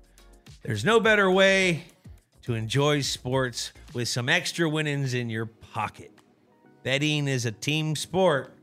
Join the WynnBET team and bet with the best. must be twenty-one or older and present in the state where play through WynnBET is available. Terms and conditions at wynn bet dot com. If you or someone you know has a gambling problem, call one eight hundred five two two four seven zero zero. Set the stage for these Fresno State Bulldogs. Fresno State Bulldogs, we talked about them earlier. Scrappy bunch. Pete Carroll said after this game, this should have been a top ten team. Yep. The motto was anybody, anywhere, anytime. They were going all over since two thousand. They played twelve F B S teams on the road. Won four of those. Pat Hill. twelve. Pat Hill. Fucking tough. He used to come to our practices, and he he just, he was a cool-ass dude. He had, he had like the, he got the, what does he have, the fucking. He got uh, the Fu Manchu. The, the Fu Manchu. He's a Belichick guy. Yeah, he, he, he, him and Bill, he was with Bill, I think, in Cleveland. And then um, it was a top ten offense. This was post-David Carr. David Carr been gone since oh one. So we're in the Paul Pinniger era here. Pinniger. Um, he came in thirty-two and nine as a starter, so uh, they had some leadership on this one. They had gone on the road. Their only loss was at Eugene, playing uh, at Oregon earlier in the year. So ranked all year pretty much. Uh, came in this one ranked sixteenth. Tough bunch. Yeah, but they didn't play like they was ranked sixteenth. Yeah, they came they in. Played like they was in top. They was like they was a top five team. Yeah, I mean they came in slinging on this one. Um, and then as Reggie alluded to earlier, we know. I mean everybody knows this U S C team. Five stars galore. Dwayne Jarrett, Steve Smith, Fred Davis, Lendale White. Pete Carroll, I mean, uh, Coach O had just left. Yep. Uh, Norm Chow had just left. Wait, but Coach just left what? Coach Ed Orgeron had left them the season before. Um, he went to Ole Miss. Um, did he? Yeah. This oh, yeah, he did, he did. He did. He did. Because we had um, Jethro Franklin. Yep. That came over. You're right. And then You're you right. had uh, Norm Chow. Chow leave, but it doesn't matter. Norm you Chow bring left. in Lane Kiffin yep. on the coaching staff. Sark was on the coaching Lane staff. Lane was already there. He was Lane was just like a quarterback's coach the entire time. Elevated to O C. And then they elevated him to O C with, with Sark. Uh, scoring forty-nine points a game this season. Ranked number one all year. This is a young Lane Kiffin. Yeah. I like that. I can only imagine. Young. I need some Lane stories story. about Lane oh Kiffin. God, nah, in the streets. The train, yeah, I can't tell in on the camera. All aboard. I love Lane. Can't uh, talk about it on camera. This team was defending back-to-back natties, as we know. The thirty-two game win streak, led by Pete Carroll and uh, all these guys. The pressure, yeah. the pressure had to be coming. So yep. you, was it was it starting to build? You guys are winning so many fucking games. Yep. So this year, this is my junior year, um, it felt like the first. I mean, it felt like every game we played, we were down at halftime. Yeah. Yeah, four and games up to this one, it was down at half. We're down at half, and we had to fight tooth and nail because every team was. Circle. They circle U S C. Throwing the, the kitchen sink at us. Every trick play known to mankind. I had I had never seen as many trick plays in one Double season. Double reverse pass. Back to the lineman. I mean, it was... Lineman it was, throws it. Bro, it was nonstop. And, and Annexation so, in Puerto Rico. Everything. It was it was a dogfight this year. We did not have it easy. We we felt like every every game that we went into... Um, it was like up in the air, like, we don't know. We're going we gonna to find out a lot about ourselves in these dogfights. And every game, second half, we would just step on the gas and turn it on. And You, you guys know. were tired. You guys were toying with teams at first. You guys yeah. probably bored over at the club the night before. Ain't no, hey, all right, all right, let me strap up. Let me get a Gatorade real quick. Hey, yeah. now, now. And our entire D-line went to the N F L. Oh, the entire D-line. I remember that. Plus linebackers. You got them up here. Brian Cushing, Ray Maluga, Clay Matthews. I didn't see boys. I played Frosty Pop Warner Rucker. with the He Tings. Played D-line, though. That's the D-line I'm talking about. I played Pop Warner with the Tings. Did you? Oh, yeah. Tings, my guys. Those are, they were you so, went to Logan?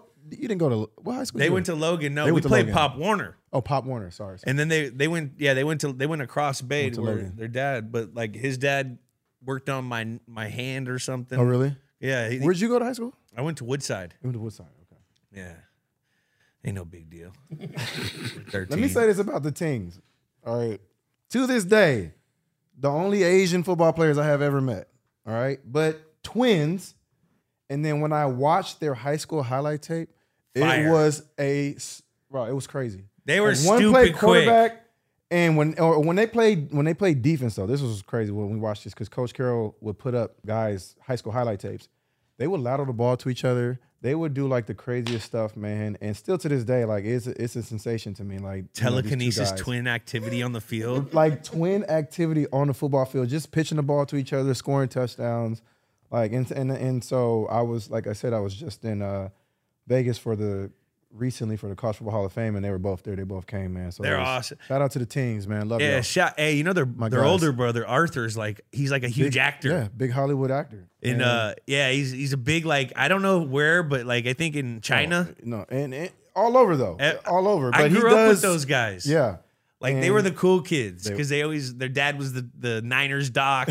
So they'd have all the wristbands and the good Gatorade and shit. Yeah. Like the their mom Gatorade. used to do the the film, and they'd have the, this was like in nineteen ninety-three, four or five, and their mom had like the cool camera and cool break camera, it down for the it. coaches and shit. They were awesome. They had everything, man. But yeah, shout out to the teens, man. Love y'all boys. They they they literally were comparing make they were making arguments this year of this team. That you guys could go out and beat. I remember the San Francisco forty-niners. Yeah. Remember? Because this was when the Niners were Niners terrible. Were really bad. Really bad.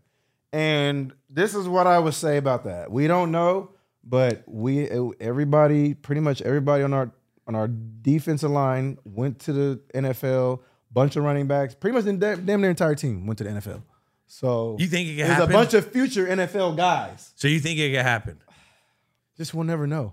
We'll never know. We'll never know. What was your relationship with, with Lendale? Great. That's my dog. I love yeah. Lendale. He also showed up and surprised me at the College Football Hall of Fame. He's a monster, huh? Shout out to my dog, Lendale. Um, you know, we, I, this is what I say about He was nasty. Lendale. He pushed me every single day in practice. He pushed me every single day on the football field because he was always on his A game. And I knew I had to be on my A game because, again, as much as we're teammates, we're also competing for the ball, yeah. right? We're competing for touches. And so, you know, there, there's there's no better bond and relationship, you know, from somebody who's going to push you to be your greatest every single day. No, there's you have no, to have that. There, there's nothing. I nothing would say that, that that happened with me and Amendola. Yeah. There's a, there's yeah, a brotherly that. That. Yeah. competition where it raises both of your levels because mm-hmm. you're trying to, you're competing, mm-hmm. but you're also competing against yourself. Exactly. And the better versions that we have for us, the better for the team. The better for the team, man. And and so, you know, shout out to my dog Lendale, man. Um, you know, he, he again, he was such a uh, a force and, and just such a, you know, just a great player to have beside me and to push me every single day. Um, you know, and and. You know, I thank him, you know, for that, for being there and just for being that great player on that field. But, you know, going again, like I said, we had a bunch of five-star players and, you know, the competition level at practice was always up. High. It was never down. It was always up. Got to show out in front of Snoop.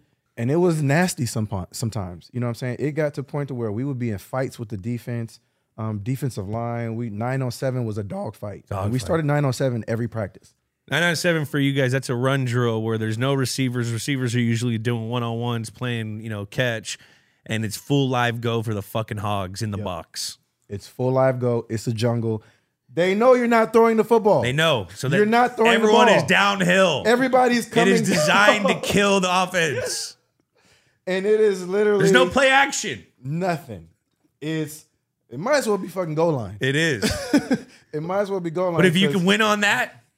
You could Bro. fucking do it in the game. Exactly. And and that's where, you know, those battles in nine oh seven for me is where I became a man. Yeah. Because I have five-star linebackers and D linemen on the other side, on the other side of that football ready to try to take my head off in practice. And so that just always kept your your your attention, your focus, your attention to detail. Everything had to be at a high level. And you got N F L scouts every, every day at yeah, the fucking thing, so you know motherfuckers are going hard. Like, yep. oh, I'm going to show this motherfucker. And and and Pete would do this. He would also, our practices, we would have like, there would be some high school teams would be there watching us. Um, there would be fans there. We'd have uh, celebrities there. So practice had an audience. Yeah. So we had to be on our A game, not only for ourselves, but we didn't want to get embarrassed in yeah. front of some high school kids, because you know high school kids are gonna make noises if you yeah. if somebody gets oh, oh! if you fumble the ball or you make a move on somebody, oh yeah. shit, and they all going crazy on the sidelines. And so it just amped up practice even Especially more. Especially these L A kids, especially these L A kids going rowdy out there. But yeah, man, nine oh seven. I don't even know if that's like you know at the high school level, you know if they still really like getting it popping like that, but.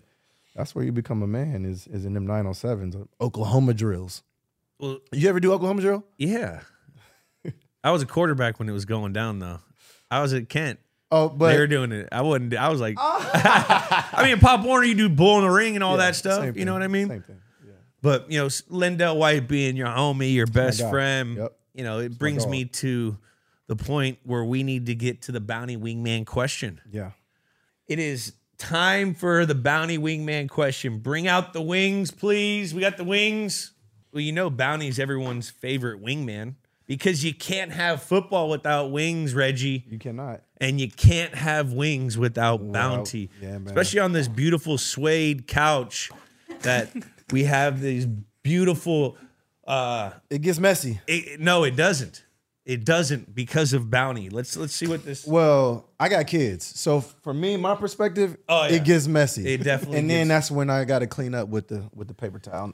We know that Bounty helps clean up the messiest moments. Yep. So, what was your messiest moment when you were at U S C? Is this on the field or off the field? What are we talking about? Hey, we don't care. Oh my God! Uh, I definitely can't tell the off the field stories because this, you know, I think, um, you know, let's keep it P G and stick to the football. No, P G. P G thirteen. P G thirteen. Now, when you talk about messy, are we talking about like sloppy? Are we talking about like just like dirty fight, like anything, no matter? This is where I'm going to let you use your imagination. and and, and it's kind of like art. It's whatever it means to you. All right. I'm going to tell this story right now because this is all I can think about right now. So this was, we're, we're at U S, uh, this is one of those nine oh seven because we're just talking about nine oh seven. And so... Like I said, nine oh seven was a dogfight. Cushing's over here, probably fucking going crazy, doing war dances. Yeah, and I mean, we had, you know, our linebackers were coached by uh, the great Ken Norton Junior Ken Norton hitting the fucking bag. Ken Norton right Junior now. Talked the most shit of any coach I had ever been around. I love Ken. I love Ken Norton Junior because I was a Niners fan. Every time I have, I have a book now of old collectible cards. When I was young, did you collect cards? I mean, I have some. I got a whole kid. Bro, I had a book that I still have them in the little uh, plastic uh, individual slides. And I have like three or four Ken Norton Junior cards when he was with the forty-niners and when he was with the Cowboys. And so Ken Norton um, would always amp up practice, especially when we went on one-on-ones with the linebackers, blocking, yeah. or when we had nine oh seven. It was, he's talking shit from, from the time we step on the field, right? And... Our running back coach, Tom McNair, played in the N F L as well, was a dog. And so the shit talking was always at a premium. Always. Player always. coaches always. They, they think always. that they're still playing. Yes. So you got to understand, these coaches were living vicariously through us. And so by the Because shit they get talking, motherfucked by head coach on exactly. who wins the goddamn period. So exactly. let's put that in perspective too. And this is what Pete would do, which I thought was great. And if I ever become a coach, I'm going to do the same thing where... He would put up highlights from those periods in, in the team meeting room oh, yeah. the next morning. So if you had a one-on-one drill and you got your ass knocked out, you could better sure you better believe you're gonna be on that screen in the team meeting room and people's gonna be clowning you. Accountability. Accountability, right? Don't fuck it up. Go in there and do what you're supposed to.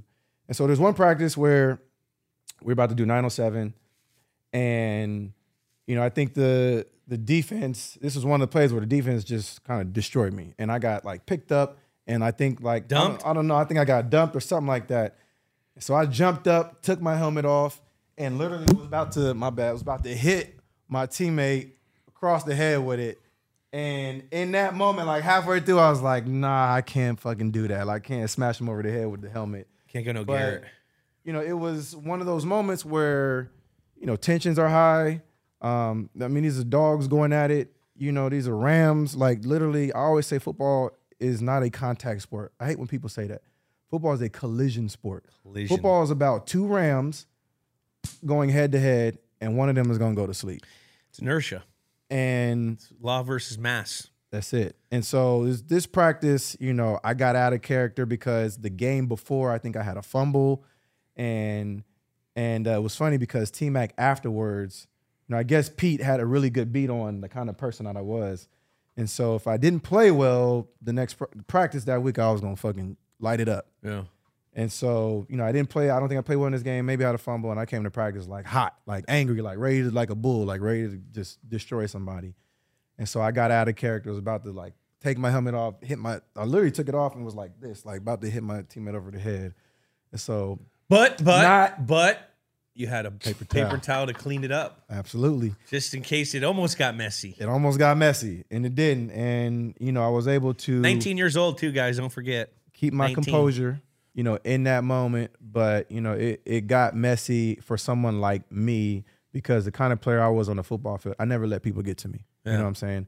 And then if you talk shit to me, though, all bets is off. I'm coming. I'm coming for you. You know what I'm saying? And that's the way we were kind of raised in the sport, right? You don't back down from nobody. Can't. You can't back down from nobody. You know what I'm saying? You got to go down and get your ass whooped. You got to go down and get your ass whooped, and you got to get right back up and come back for more. He'll respect you more. So, you know, that was one of my, my messy moments, you know, that I think about when I was at U S C. I'm not proud of it. Even to this day, I think about like, man, why the hell did I do that? Like, yeah, why did I take my helmet off like I was about to? It's football. It's, it's I, football. I got one thing. Let me give you one more messy moment, all right? It just came to but my I, head. But I got one thing. I got I got I got to address one thing. As a, you know, a really, you know, I, I was known to fight in practice. You know, sometimes planned to get some juice. You yep. know, you had the, the fight to get the juice for the boys. Yep. If I were to ever fight you, uh, I mean, you can't take your helmet off. That's rule number exactly. one. Exactly. That's part you of the reason why it's messy. You can't take your helmet off. You got that's the helmet of, on. Exactly. And you got the helmet the on. That's protection. Have you listened to this? This is so funny, because that's the last time I took my helmet off. I never took my helmet off in a fight ever again after that, because I was like, that was fucking stupid. That gives you a couple shots. Because if somebody catches you, you going to sleep. Done. I promise you. And I have seen it happen. I have Everyone's seen it happen. big and fast. Everybody. Everyone's. If someone gets you, you're done. And, with and no we, helmet. And we're talking about five-star D linemen that are bench pressing four fifty, five hundred, you know, like squatting five hundred pounds. Like, these dudes are built like gorillas. Like, you, you don't just try to hit somebody like that with no. a helmet, and you definitely don't take your helmet off and give them a free shot to no, it was messy. The face. But thank God we had the towel. Let me give you one. Bounty. This what? is another moment that I think might be a little Messier? bit better than that one. Messier. Messier. So, this is the this is the Better. national championship. Natty. National championship against Texas. All right, I get this sometimes from people. Why did you pitch the football in the national championship? Why did you do that, right? I don't know if you remember, I remember in the game. I, so I had a play. I'm running. Um, I pitched the ball to one of my teammates. Now, the reason why I'm saying that's messy is because it was a fumble, and Texas ended up getting the ball back.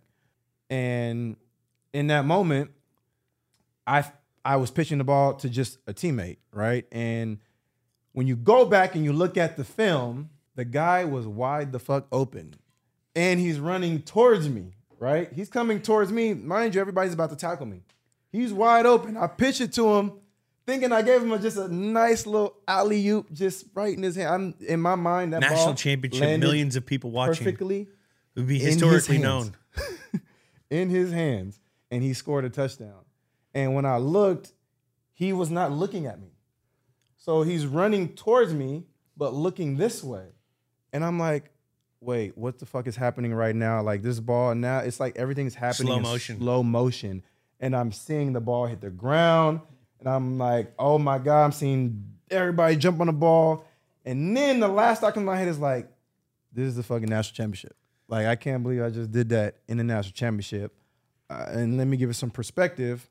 We would actually practice laddering the ball in practice at U S C. And yeah. Pete, Pete was actually okay with it. He was down with it. Like, he was down with us being us. He gave us the, the room to be, you know, free on the football field. He's averaging eight hundred points a, a game. There were no guardrails like, hey, go out and be you. You know what I'm saying? And so um, that was one of those moments, you know, I look back on it, you know, maybe it was a little messy because it's a national championship, and, you know, it was the national championship against Texas, you know, against Vince Young, which they ended up winning last second. But let me say this, it happened in the first half. So we lost the game in the second half, not the first half. Yeah, you know what? it, it's just, it's it's the perfect example of why you need a paper towel for messy yeah. moment. You didn't have it. You didn't have a bounty paper towel. Yeah, bro. You didn't have a bounty paper towel. Let's move on. Let's get in, set the game, Jack. Let's get, let's hear about this game. This was the first meeting between U S C and Fresno State since ninety-two. Wow. Mm. That was the Freedom Bowl played in Anaheim when Trent Dilfer led Fresno to a victory. Old Dilfer. Hadn't played since then. Um, these were, as we said, two dogs coming into this one. Rankings didn't matter. Um, U S C hadn't lost at home since oh one. Had the streak going back-to-back natties, going for the thirty-third straight win. Uh, Fresno was hot. They hadn't lost um, since week two when they went out to Eugene, as we mentioned earlier. Tough game. This was number one versus sixteen coming into this, into this one. U S C's average margin of victory this year coming into this was twenty-eight point six five points. So turning it on in the second half and uh, blowing teams this, out. Is, so that's our – oh, you got our schedule up there. I'm trying to see uh, what week was this? This was the second to last game for you guys. So only only uh, U C L A left after this. I'm just looking at the schedule now all over again. So Arizona State, October first, we were down at halftime that game. Notre Dame, you already know, that's the Bush Push game. Washington State, we were down at halftime. Uh, or- Oregon, we were down at halftime against Oregon. Um, Arkansas, we blew the doors off them boys. They weren't even close. That was a track meet. seventy burger? We put up a seventy burger on them boys. And they came over talking all that S E C talk. You know, like... Just means more. Man, I could wait. Wasn't there yet. And mind you, hold on. Let's think about the Arkansas team and who they had. Uh, McFadden. At running back. McFadden. Darren McFadden. Felix Jones. Felix Jones. Felix. Uh, what's the... Uh, Peyton Hillis. Peyton Hillis. Oh. Yeah, Peyton Hillis. Mister Peyton Madden. Hillis was there. They had some dogs. That, that they was had some guys there in Arkansas. Like, they wasn't no just... Slump. Slumps. Like, they had some guys there that have gone on to have great careers, man. So... You know, shout out to those guys, man. Um, you know, but that was that was one game where I know we took it personal because, um, you know, there was this S E C talking how Pac twelve teams couldn't play against S E C, you know, and we always took, we always, and anybody, there was a narrative out there like that about about us, we always, you know, use that. We, hey, we just had Leinart talking about the Bush Push. Did you? What's your perspective on that whole thing? My we got his. I want to see if it dials up. I want to see who who's who's talking. Matt one hundred percent needed me on that play. one hundred percent needed me. he, he, he was going backwards. He, he was, was going around. back. First of all, when you look at what Jalen Hurts is doing now, they they trying to call it the brotherly brotherly love shove or the tush push. That's bullshit. All right, it's the Bush Push. Okay, all right, and it started on accident. All right, it was started because I was trying to fucking win a game, and I just didn't want to lose. And that's that relentless pursuit, that relentless mindset. Like, you know, no matter what, we, we're going to score this touchdown. And so before that play, we're in the huddle. It's timeout because everything's going crazy. Matt just gets knocked out of bounds. First of all, Matt yeah. got knocked out of bounds and fumbled, fumbled the ball it. out of bounds. So it was one of those plays where if he gets tackled in bounds, game over. Game over. So he gets knocked out of bounds, ball goes out, clock stops, even though Notre Dame tried to keep the clock running. And we get the timeout, and we're in the huddle, and it's just, I just remember it just being chaos. And I'm just like, I can't fucking believe we could possibly lose this game right now. Like, I can't believe we're in this dogfight with Notre Dame. Like, and so I go to, uh, I say to Matt, I'm like, what are you going to do? And he's like, I'm going to sneak it. I'm like, fuck. Literally, first thing came to my head, I'm like, oh, shit. Didn't he say like, yeah, dude? He said he said that you said like, yeah, man, I think you got it. That's not how I felt. I was like, yo. He said had, he was doing some hand signal things bro, with you. Like, he said, I got this. Audible, something. Like, we might have the audible or something right now because I don't know if this is going to work. And so then we break the huddle, and all eleven players are lined up, waiting for this Q B sneak. And I'm like, man, oh my God. And so Matt hikes the ball. He starts getting knocked backwards on a Q B sneak, moving backwards. I'm like, oh, nah, this ain't happening. I just shove his ass, push him as hard as I could, bro, over the line. And then he kind of like does some little, uh, and like falls. I'm like, you didn't even like, you keep your head down and like. Dude, you got to have a knack for the end zone. I'm so glad that we have the Philadelphia Eagles perfecting it now because you see what it's supposed to it's look supposed like. It's supposed to. That's what it's supposed to look like. Ours ain't look like that. It kind of looked like a dead fish. He was doing one of those moves he learned in the ballroom dancing class. He was taking it was a pirouette.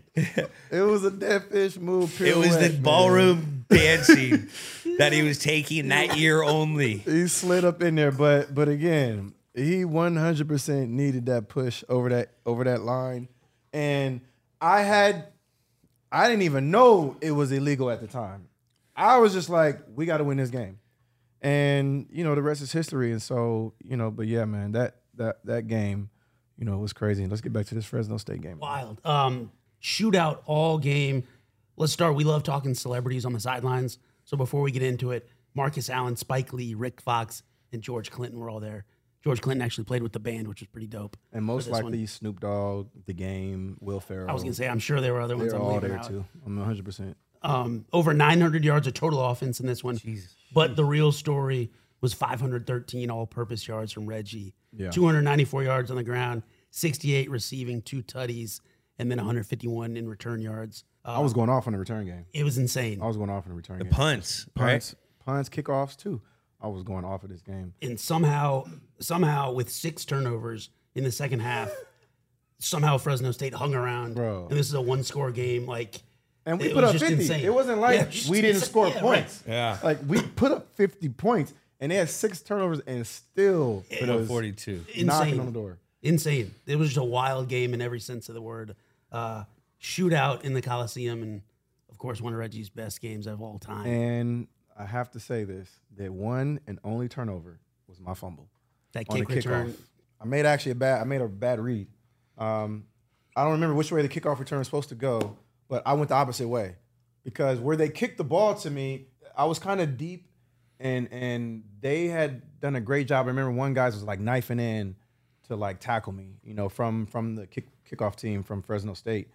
And so I tried to just improvise, put my foot in the ground, and I went away from where the kick play call play call was supposed to go, and I went the complete opposite way, and I tried to make a move on the guy. I stuck the ball out like this. Yep. And he just hit it right out of my hands. And, I mean, that was such a gut-wrenching feeling because it, I think it was towards the end of the game. Yeah, that was toward, they uh, they ended up scoring two touchdowns in twelve seconds there. Exactly. Nine minutes left, so it was, it was crunch time. Yeah, they took was... the lead forty-two forty-one. And whenever you abort the play call on yeah. a kickoff return. Our, our our special teams coordinator, Scotty O'Brien, used to say, "You're at the grace of God." He goes, because the guys are they're they're setting their angles yeah. and they're pushing guys that way. Yep. So there's a free mm-hmm. there's a free run to the receiver or the, yeah. the, the the returner. And I tried to be Superman on that play, which was again not smart, but it's just the, caught up in the nature of the game. And just made a bad move, bad decision, and didn't protect the football. But then and you pulled it out. I saw you pull the Superman out after the throw or the the cutback, the infamous cutback. Is the cutback the Heisman moment? I think so. I think it is. I think that was a moment. Um, That's when you knew you had it, or did you, uh, were you still after nervous? This game is when I felt like I had solidified it, um, because it was still, you know, talk about, you know, some other guys. I think Adrian Peterson was up for the Heisman Trophy this year. Yeah. Um, I think Vince Young. Vince Young. Uh, DeAngelo Williams was yeah, ever in the talk. DeAngelo. Um, DeAngelo. Shout out to DeAngelo and Vince, my guys.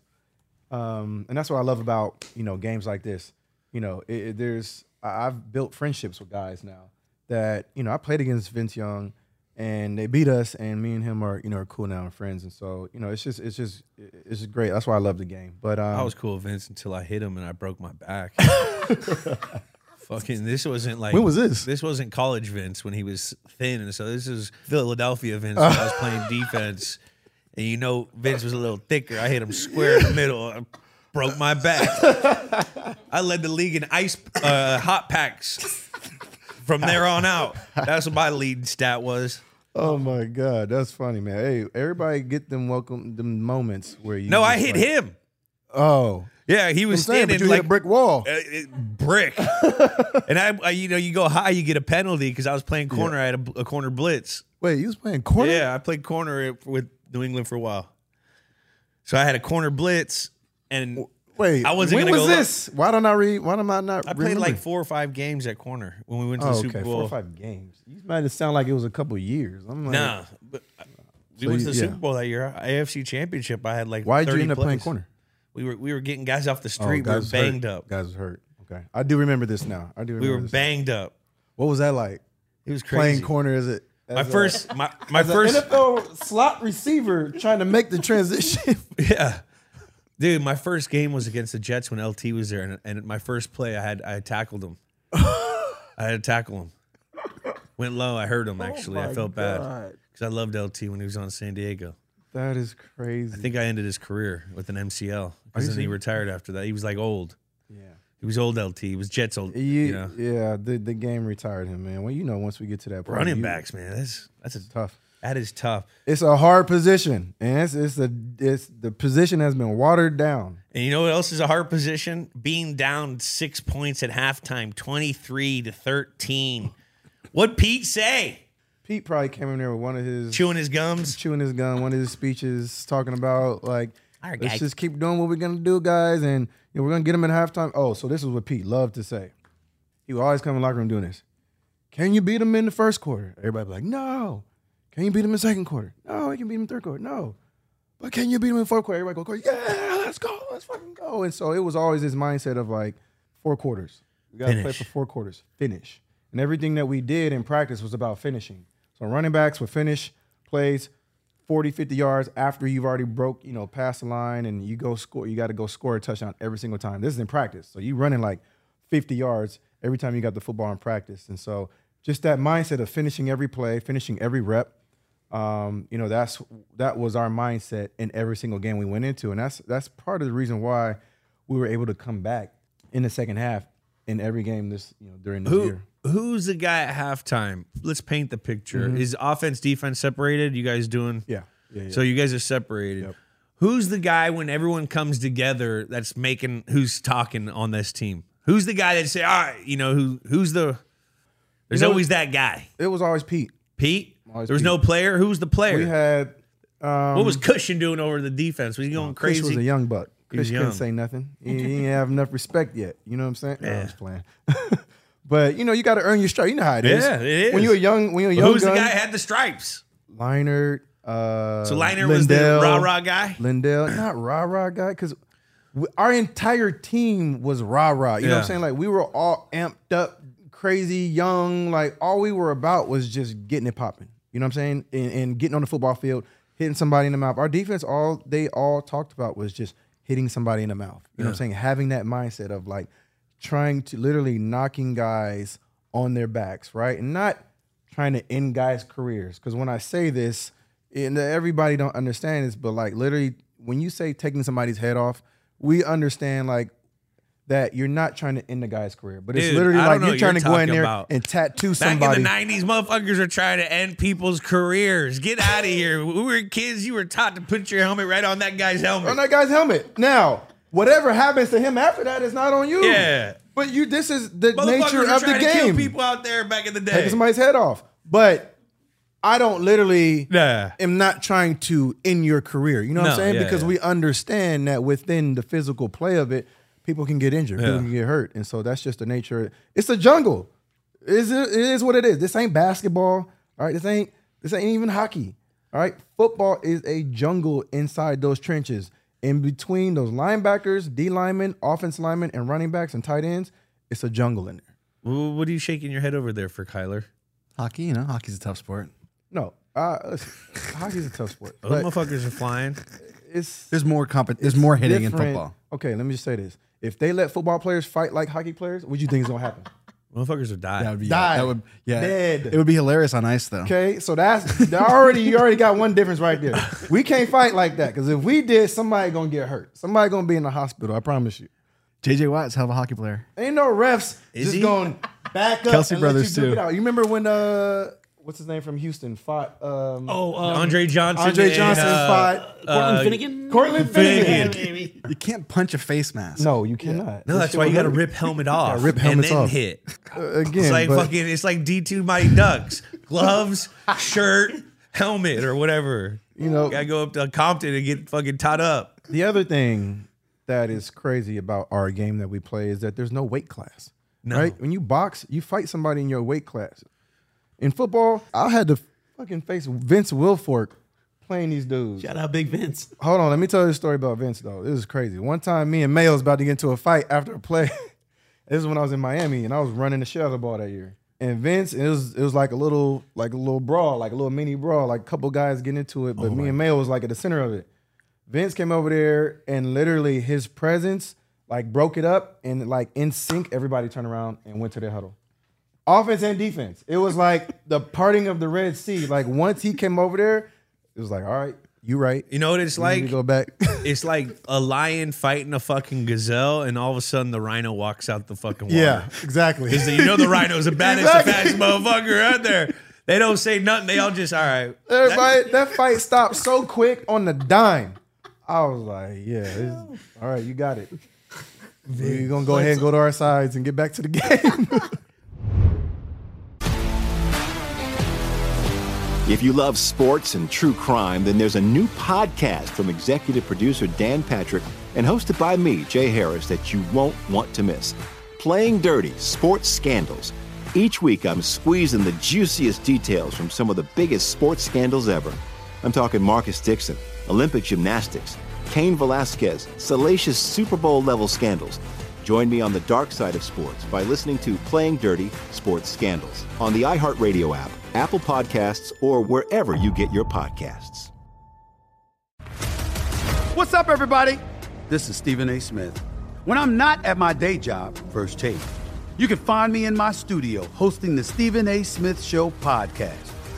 Tune in every Monday, Wednesday, and Friday, at the very least, as I bring you all new episodes that feature the biggest headlines in the world of sports, pop culture, business, and politics. You'll hear my unfiltered opinions on those nauseating Cowboy fans, the chaos in Washington, D C, and trending topics on social media, as well as my straight shooter interviews with top celebrities and game changers. And I occasionally give out love advice. Yes, it's true. If you want to know my true feelings about something, I'll give it to you straight. So, listen to the Stephen A. Smith Show podcast on the iHeartRadio app, Apple Podcasts, or wherever you get your podcast. I'm Hannah Storm, and my podcast, N B A D N A with Hannah Storm, digs deep into the history of professional basketball, along with my own as one of the first female sportscasters. Now let's get you up to speed on what else happened around the N B A today. We talked to all sorts of people I interacted with, from Doctor J to Charles Barkley, and recap iconic moments. Yes, he's got it. Here he comes. Ray rocked the baby to sleep and slam dunk. As well as some of the wild stories behind the scenes. We were like, what? What are we in for? The scoreboard crashes before we even tip a game off. Today, the N B A is a global sports and entertainment giant. Players are multimillionaires and cultural icons. Iguodala to Curry, back to Iguodala, up for the layup. Oh, blocked by James. LeBron James. And these stories are about how we got here, both on and off the court. And what's next? Listen to N B A D N A with Hannah Storm on the iHeartRadio app, Apple Podcasts, or wherever you get your podcasts. This uh, wrapping up this game, fifty to forty-two is the final score. Yeah. I love I love Pete Carroll's uh kind of like a Pete-ism after this when he said, Reggie was firing and roaring all night. I like, I like how Pete talks. His diction's hilarious to me. Man. That, that quote summed it up for me. You know, it was one of those games where, um, one, they fed me the ball a lot.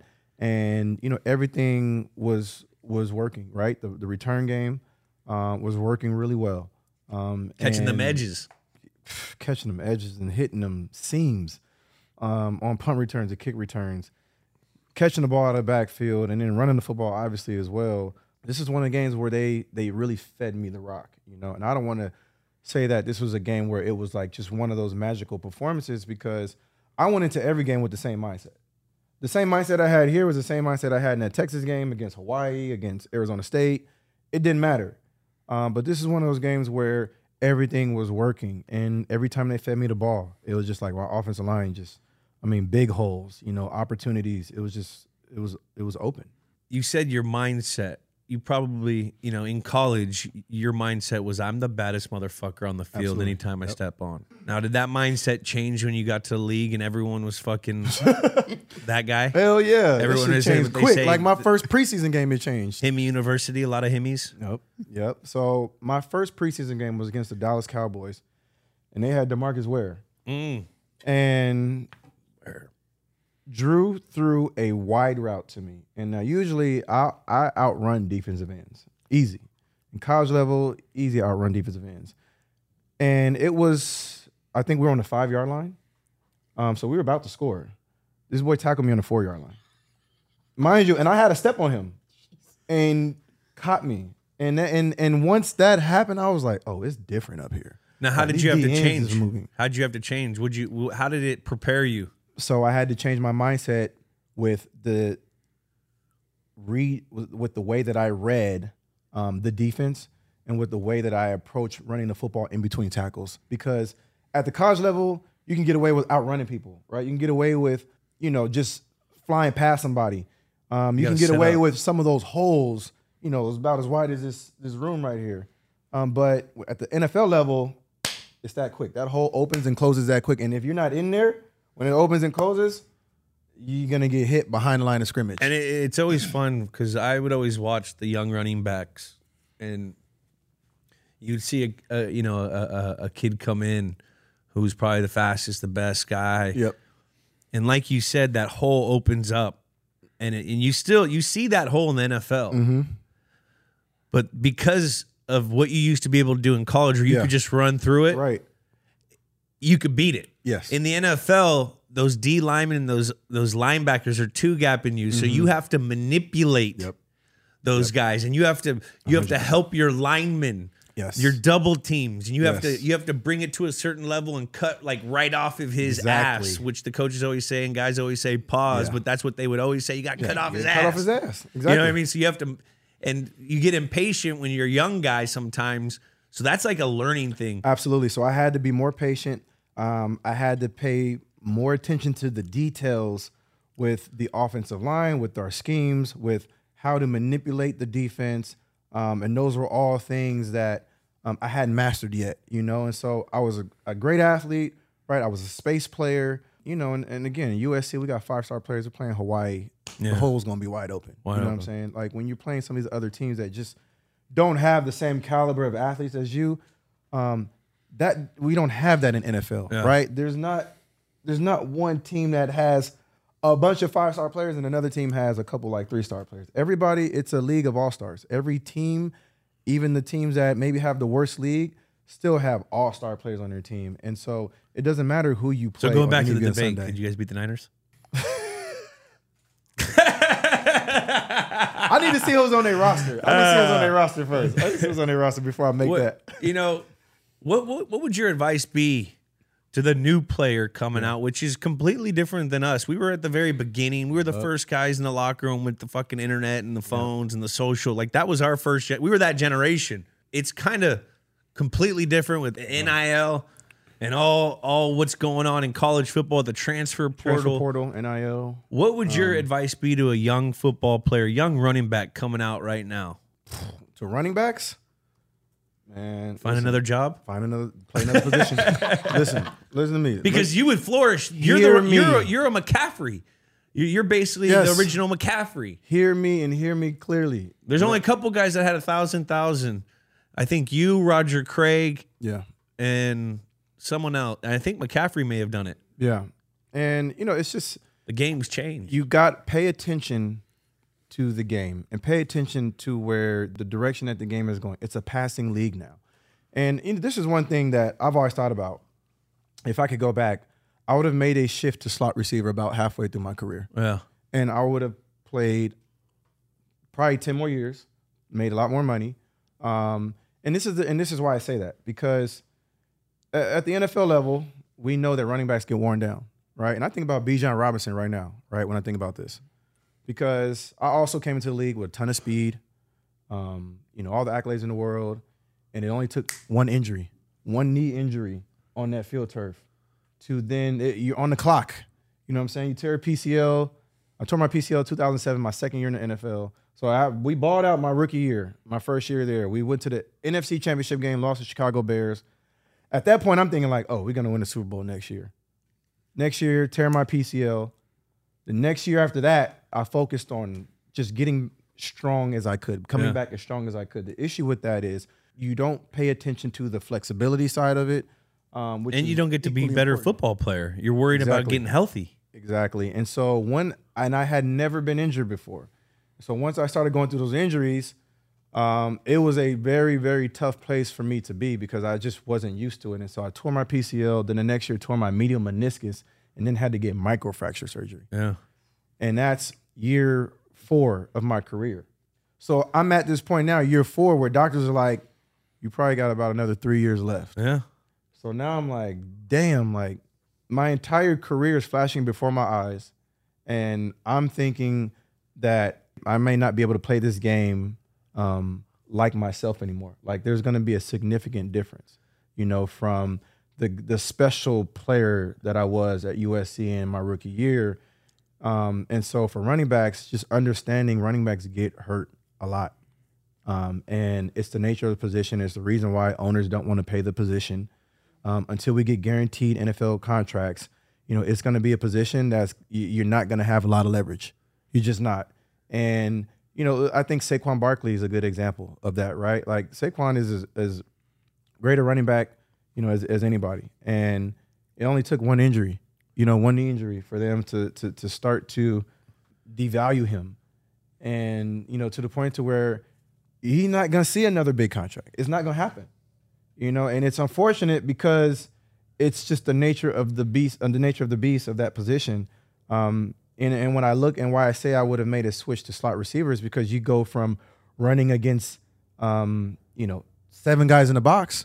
Versus if I break one tackle, I got the safe. I got to break the safety tackle, or maybe a corner. That's it. Good living. And all these guys, it's a good living. Also, are around the same weight as me. You know what I'm saying? And so I'm not getting hit by these big ass linebackers and these D linemen in the trenches. Which is, you know, again, it, can you do it? Yes, right. And can you do it? And Can you do it at a high level?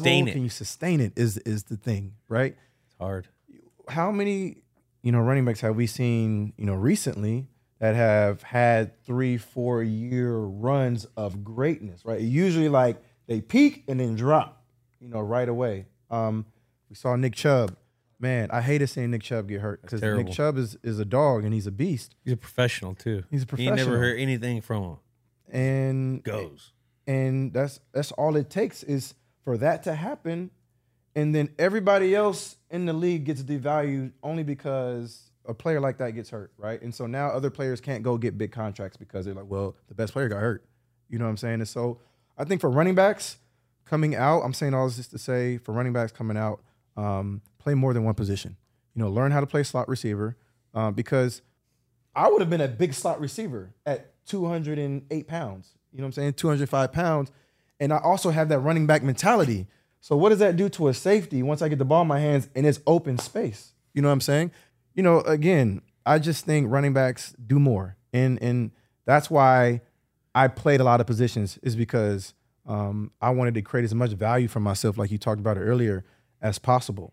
I never wanted to be – I didn't want there to be one situation where a coach didn't need me, right? Kickoff, punt return, catching the ball out of the backfield, running the ball between tackles, or playing receiver. Like, I wanted to do everything, and I wanted to excel at that so that they couldn't take me off the football field. And and, and that's what you displayed here against Fresno State in yep. two thousand five in all three facets of the game, through the air, on the ground, and in special teams. Jackie, what's the aftermath of this baby? After this game, the wheels fell off for Fresno State, lost their final three games, lost to Tulsa in the Liberty Bowl. U S C went on to beat number eleven U C L A, finished the regular season undefeated.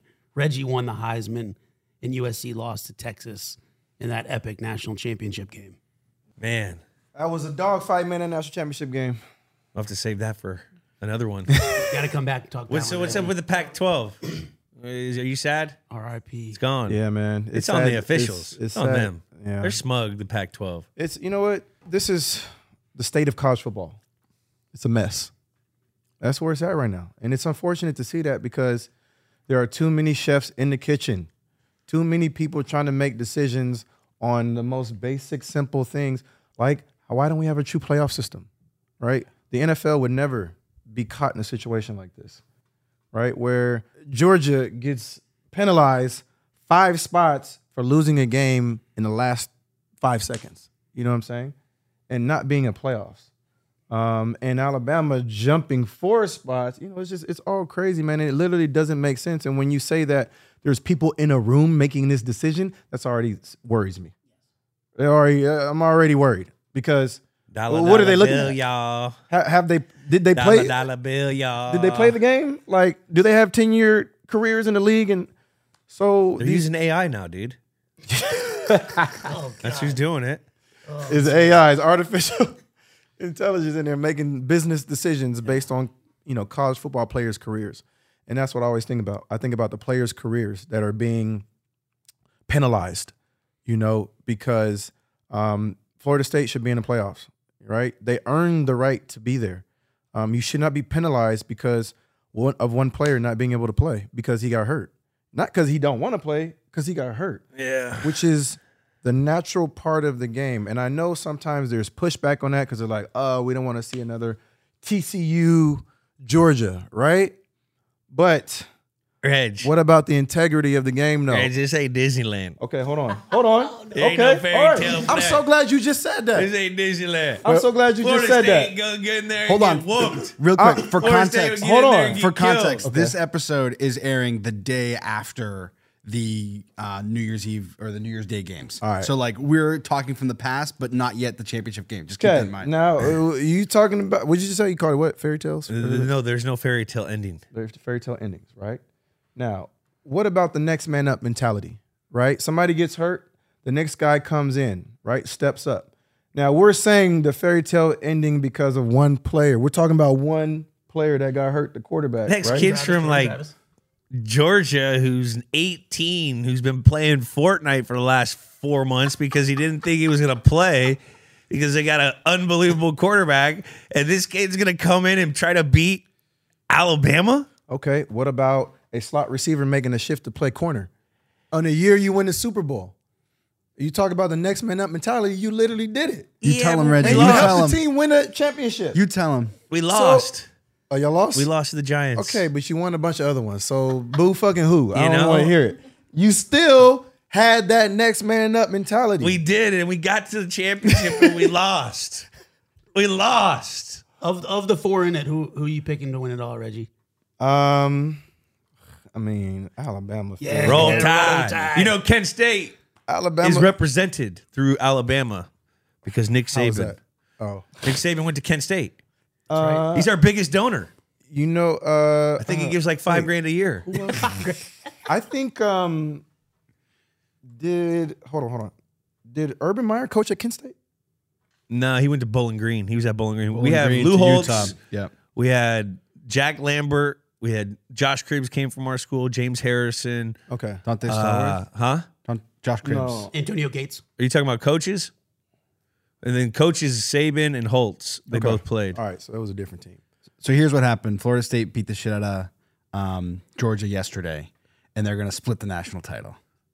That's what's happened. What? That's, what that's oh, the future prediction. The future yeah, Florida State in Georgia's the Orange not even Bowl. in. No, Florida State beat Georgia in the Orange Bowl. Oh. And they're going to split the national championship. You heard they it can't here do first. That. They can't do that. Bama's going to win it all, We baby. split the national championship my, my, my freshman year. And you with, deserved it. Auburn. Was it Auburn? Or L S U? L S U. L S U, sorry. A two-loss L S U. Two L S U. Yeah, Nick Saban. We, Nick Saban. we split co-national champs into that, which is the dumbest yes. thing ever. But again, this is the college state football of crazy. college football. Like, it's unbelievable. It's ridiculous. So, college football, last final question for this. Yeah. Who's your top five running backs of all time in college football? Ooh. Top five. I can't put myself in there? You're going to take me you out. Can, yeah, you, you can put yourself You're in. in. Yeah. You got to okay. be, yeah. You don't have to number it, but I will, on according to who I got. I got to put Barry Sanders in there, Ricky Williams, me. Um, hold on. No, no, juice? no, no hold on. I got to backtrack now. Hold on. No juice? Bo Jackson. Bo Jackson. Yeah, I gotta put Bo Jackson in there. Uh, the glove don't fit. You must quit. Listen, O J was a bad man in college. Boy. He was insane. That boy was nasty on the football field um, and off, and off. Yeah, you're right. And off the field. Uh, but I can't put ju- I can't put juice in there. I can't, I can't put juice in there. But I love the juice, man. Listen, when he was on the football field, on the field, we uh, love on the, the field. Juice. We're talking about on the field now. Oh, all right. Field. No, I like some juice headlines too. Like Reggie Bush said. Juice. I like. I want to hear juice. It. All right, but no. On, on. I like apple juice. Let's go to the segment where we name the game and we score the game, presented by WinBet. The name of the game is the Reggie Bush game. Yep. Or do you think it should be the five fifty-three game or five thirteen game? Or another game. Or another, another game. How, what do you name the game? Score the. This is for. What's the name what of the game? Name of the game? Reggie Bush game. Reggie like Bush game. Like all that. Right. The Bush game. So we score the game, presented by WinBet. Is this the greatest game of all time? Let's score it. Stakes zero to ten, decimals okay, one to ten on the stakes of this game. Fresno. ten being the highest? Huh? Which one's the highest? ten is the, ten is the highest. highest. Okay. Where does Fresno State rank? No, where does the stakes of this game rank? Oh, it's a ten. ten. ten. Well, hold on, hold on, hold on. This is a regular season game. Yeah, you got the winning streak going on here, sure. But, like, we're talking undefeated Super Bowls as the stakes of a game. We're talking, like, game seven of an N B A or N H L final. Okay. All this right, isn't like, right. you know, let's say Texas, U S C, in the, the championship game. The Heisman Trophy yeah. was on was at stake. If you lose this one, no natty. No yeah, natty. Exactly. That's what I'm saying. And Heisman Trophy's at stake, too. So, sticking with ten? I'm sticking with ten. He's going with ten. I'm going with ten, man. Star it's, power. Star power. In crowd, on game, who's in this field. Star power for our games? Or for this specific oh, game? Oh, for that specific. Oh, that. Um, it's like a nine. I'll put a nine. We'll put, we can put a nine. We'll put a nine. The gameplay of the game, zero to ten, decimals okay. ten. ten. It's ten. ten at a high level. Back and forth. Shootout. ten. That's a ten. Statue of Liberty game. That's a ten. Yeah. This is a shootout. So it's not ten. Well, I mean, it's your it's your opportunity to score. I'm just trying to keep some integrity in the Games with Names podcast. Oh, integrity, huh? We just got done talking about the juice, gang. I think we threw that out the goddamn door. Let Mister Bush rank his game. Gameplay was at my gameplay was at a ten. All right, ten. You know what? Five hundred, five hundred all-purpose yards. That's on, a man. ten. That's a ten. Out of ten. Name of the game. What do you mean?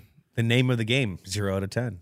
The Bush game, I'm going to give it like a four or five. That's like a five. Five. Five. It goes five. So what is our average and where does it stand in the games that we've done here on Games with Names, folks? Where does it? eight point five. And where does eight point five go on the Richter scale?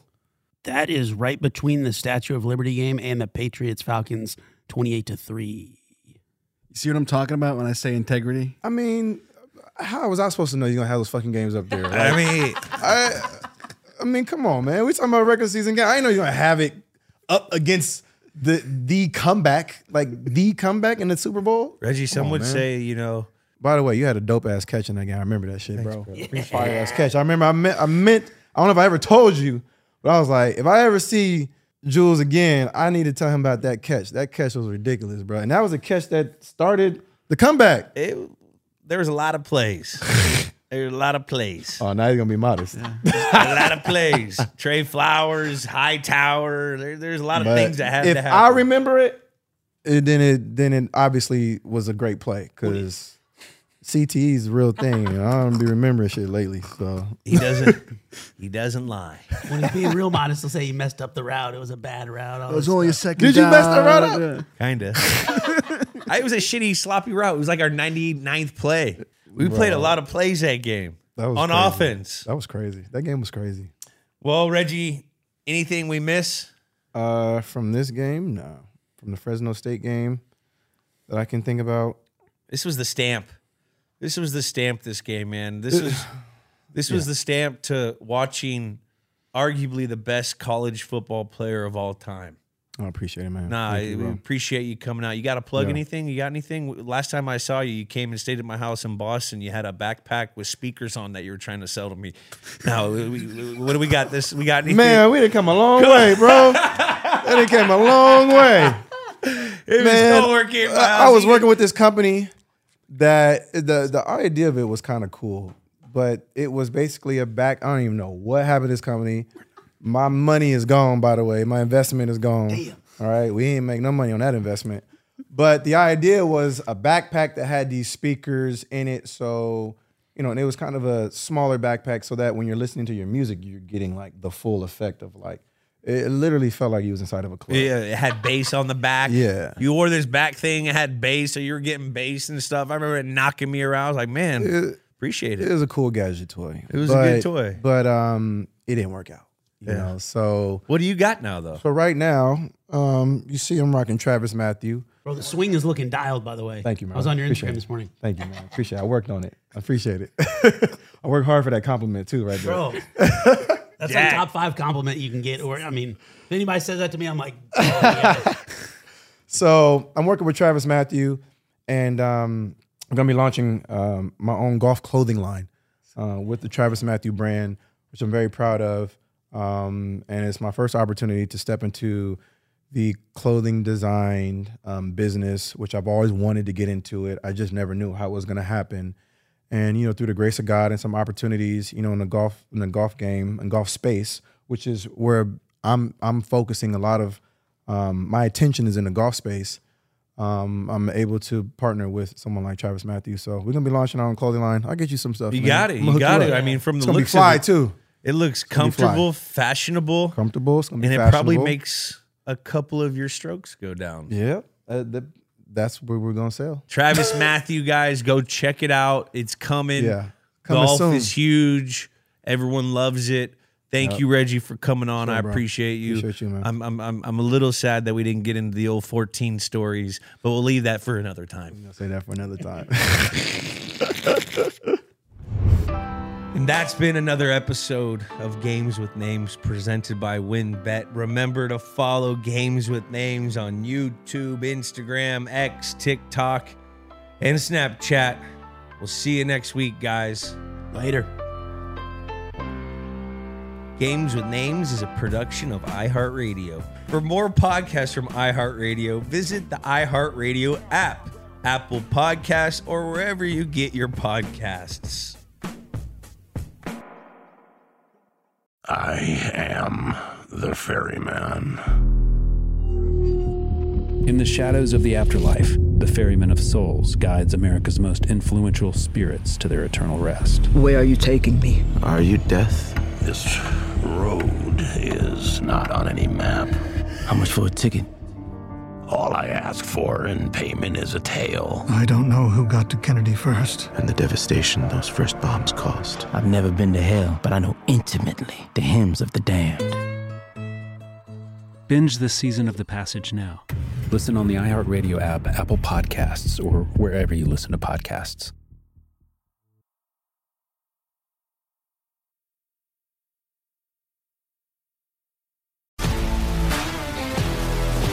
If you love sports and true crime, then there's a new podcast from executive producer Dan Patrick and hosted by me, Jay Harris, that you won't want to miss. Playing Dirty: Sports Scandals. Each week, I'm squeezing the juiciest details from some of the biggest sports scandals ever. I'm talking Marcus Dixon, Olympic gymnastics, Cain Velasquez, salacious Super Bowl-level scandals. Join me on the dark side of sports by listening to Playing Dirty Sports Scandals on the iHeartRadio app, Apple Podcasts, or wherever you get your podcasts. What's up, everybody? This is Stephen A. Smith, host of the Stephen A. Smith Show podcast. Tune in every Monday, Wednesday, and Friday at the very least as I bring you all new episodes that feature the biggest headlines in the world of sports, pop culture, business, and I answer your phone calls and respond to your tweets. You'll hear my unfiltered opinions and straight-shooter interviews with top celebrities and game changers. All that and more. So listen to the Stephen A. Smith Show podcast on the iHeartRadio app, Apple Podcasts, or wherever you get your podcasts.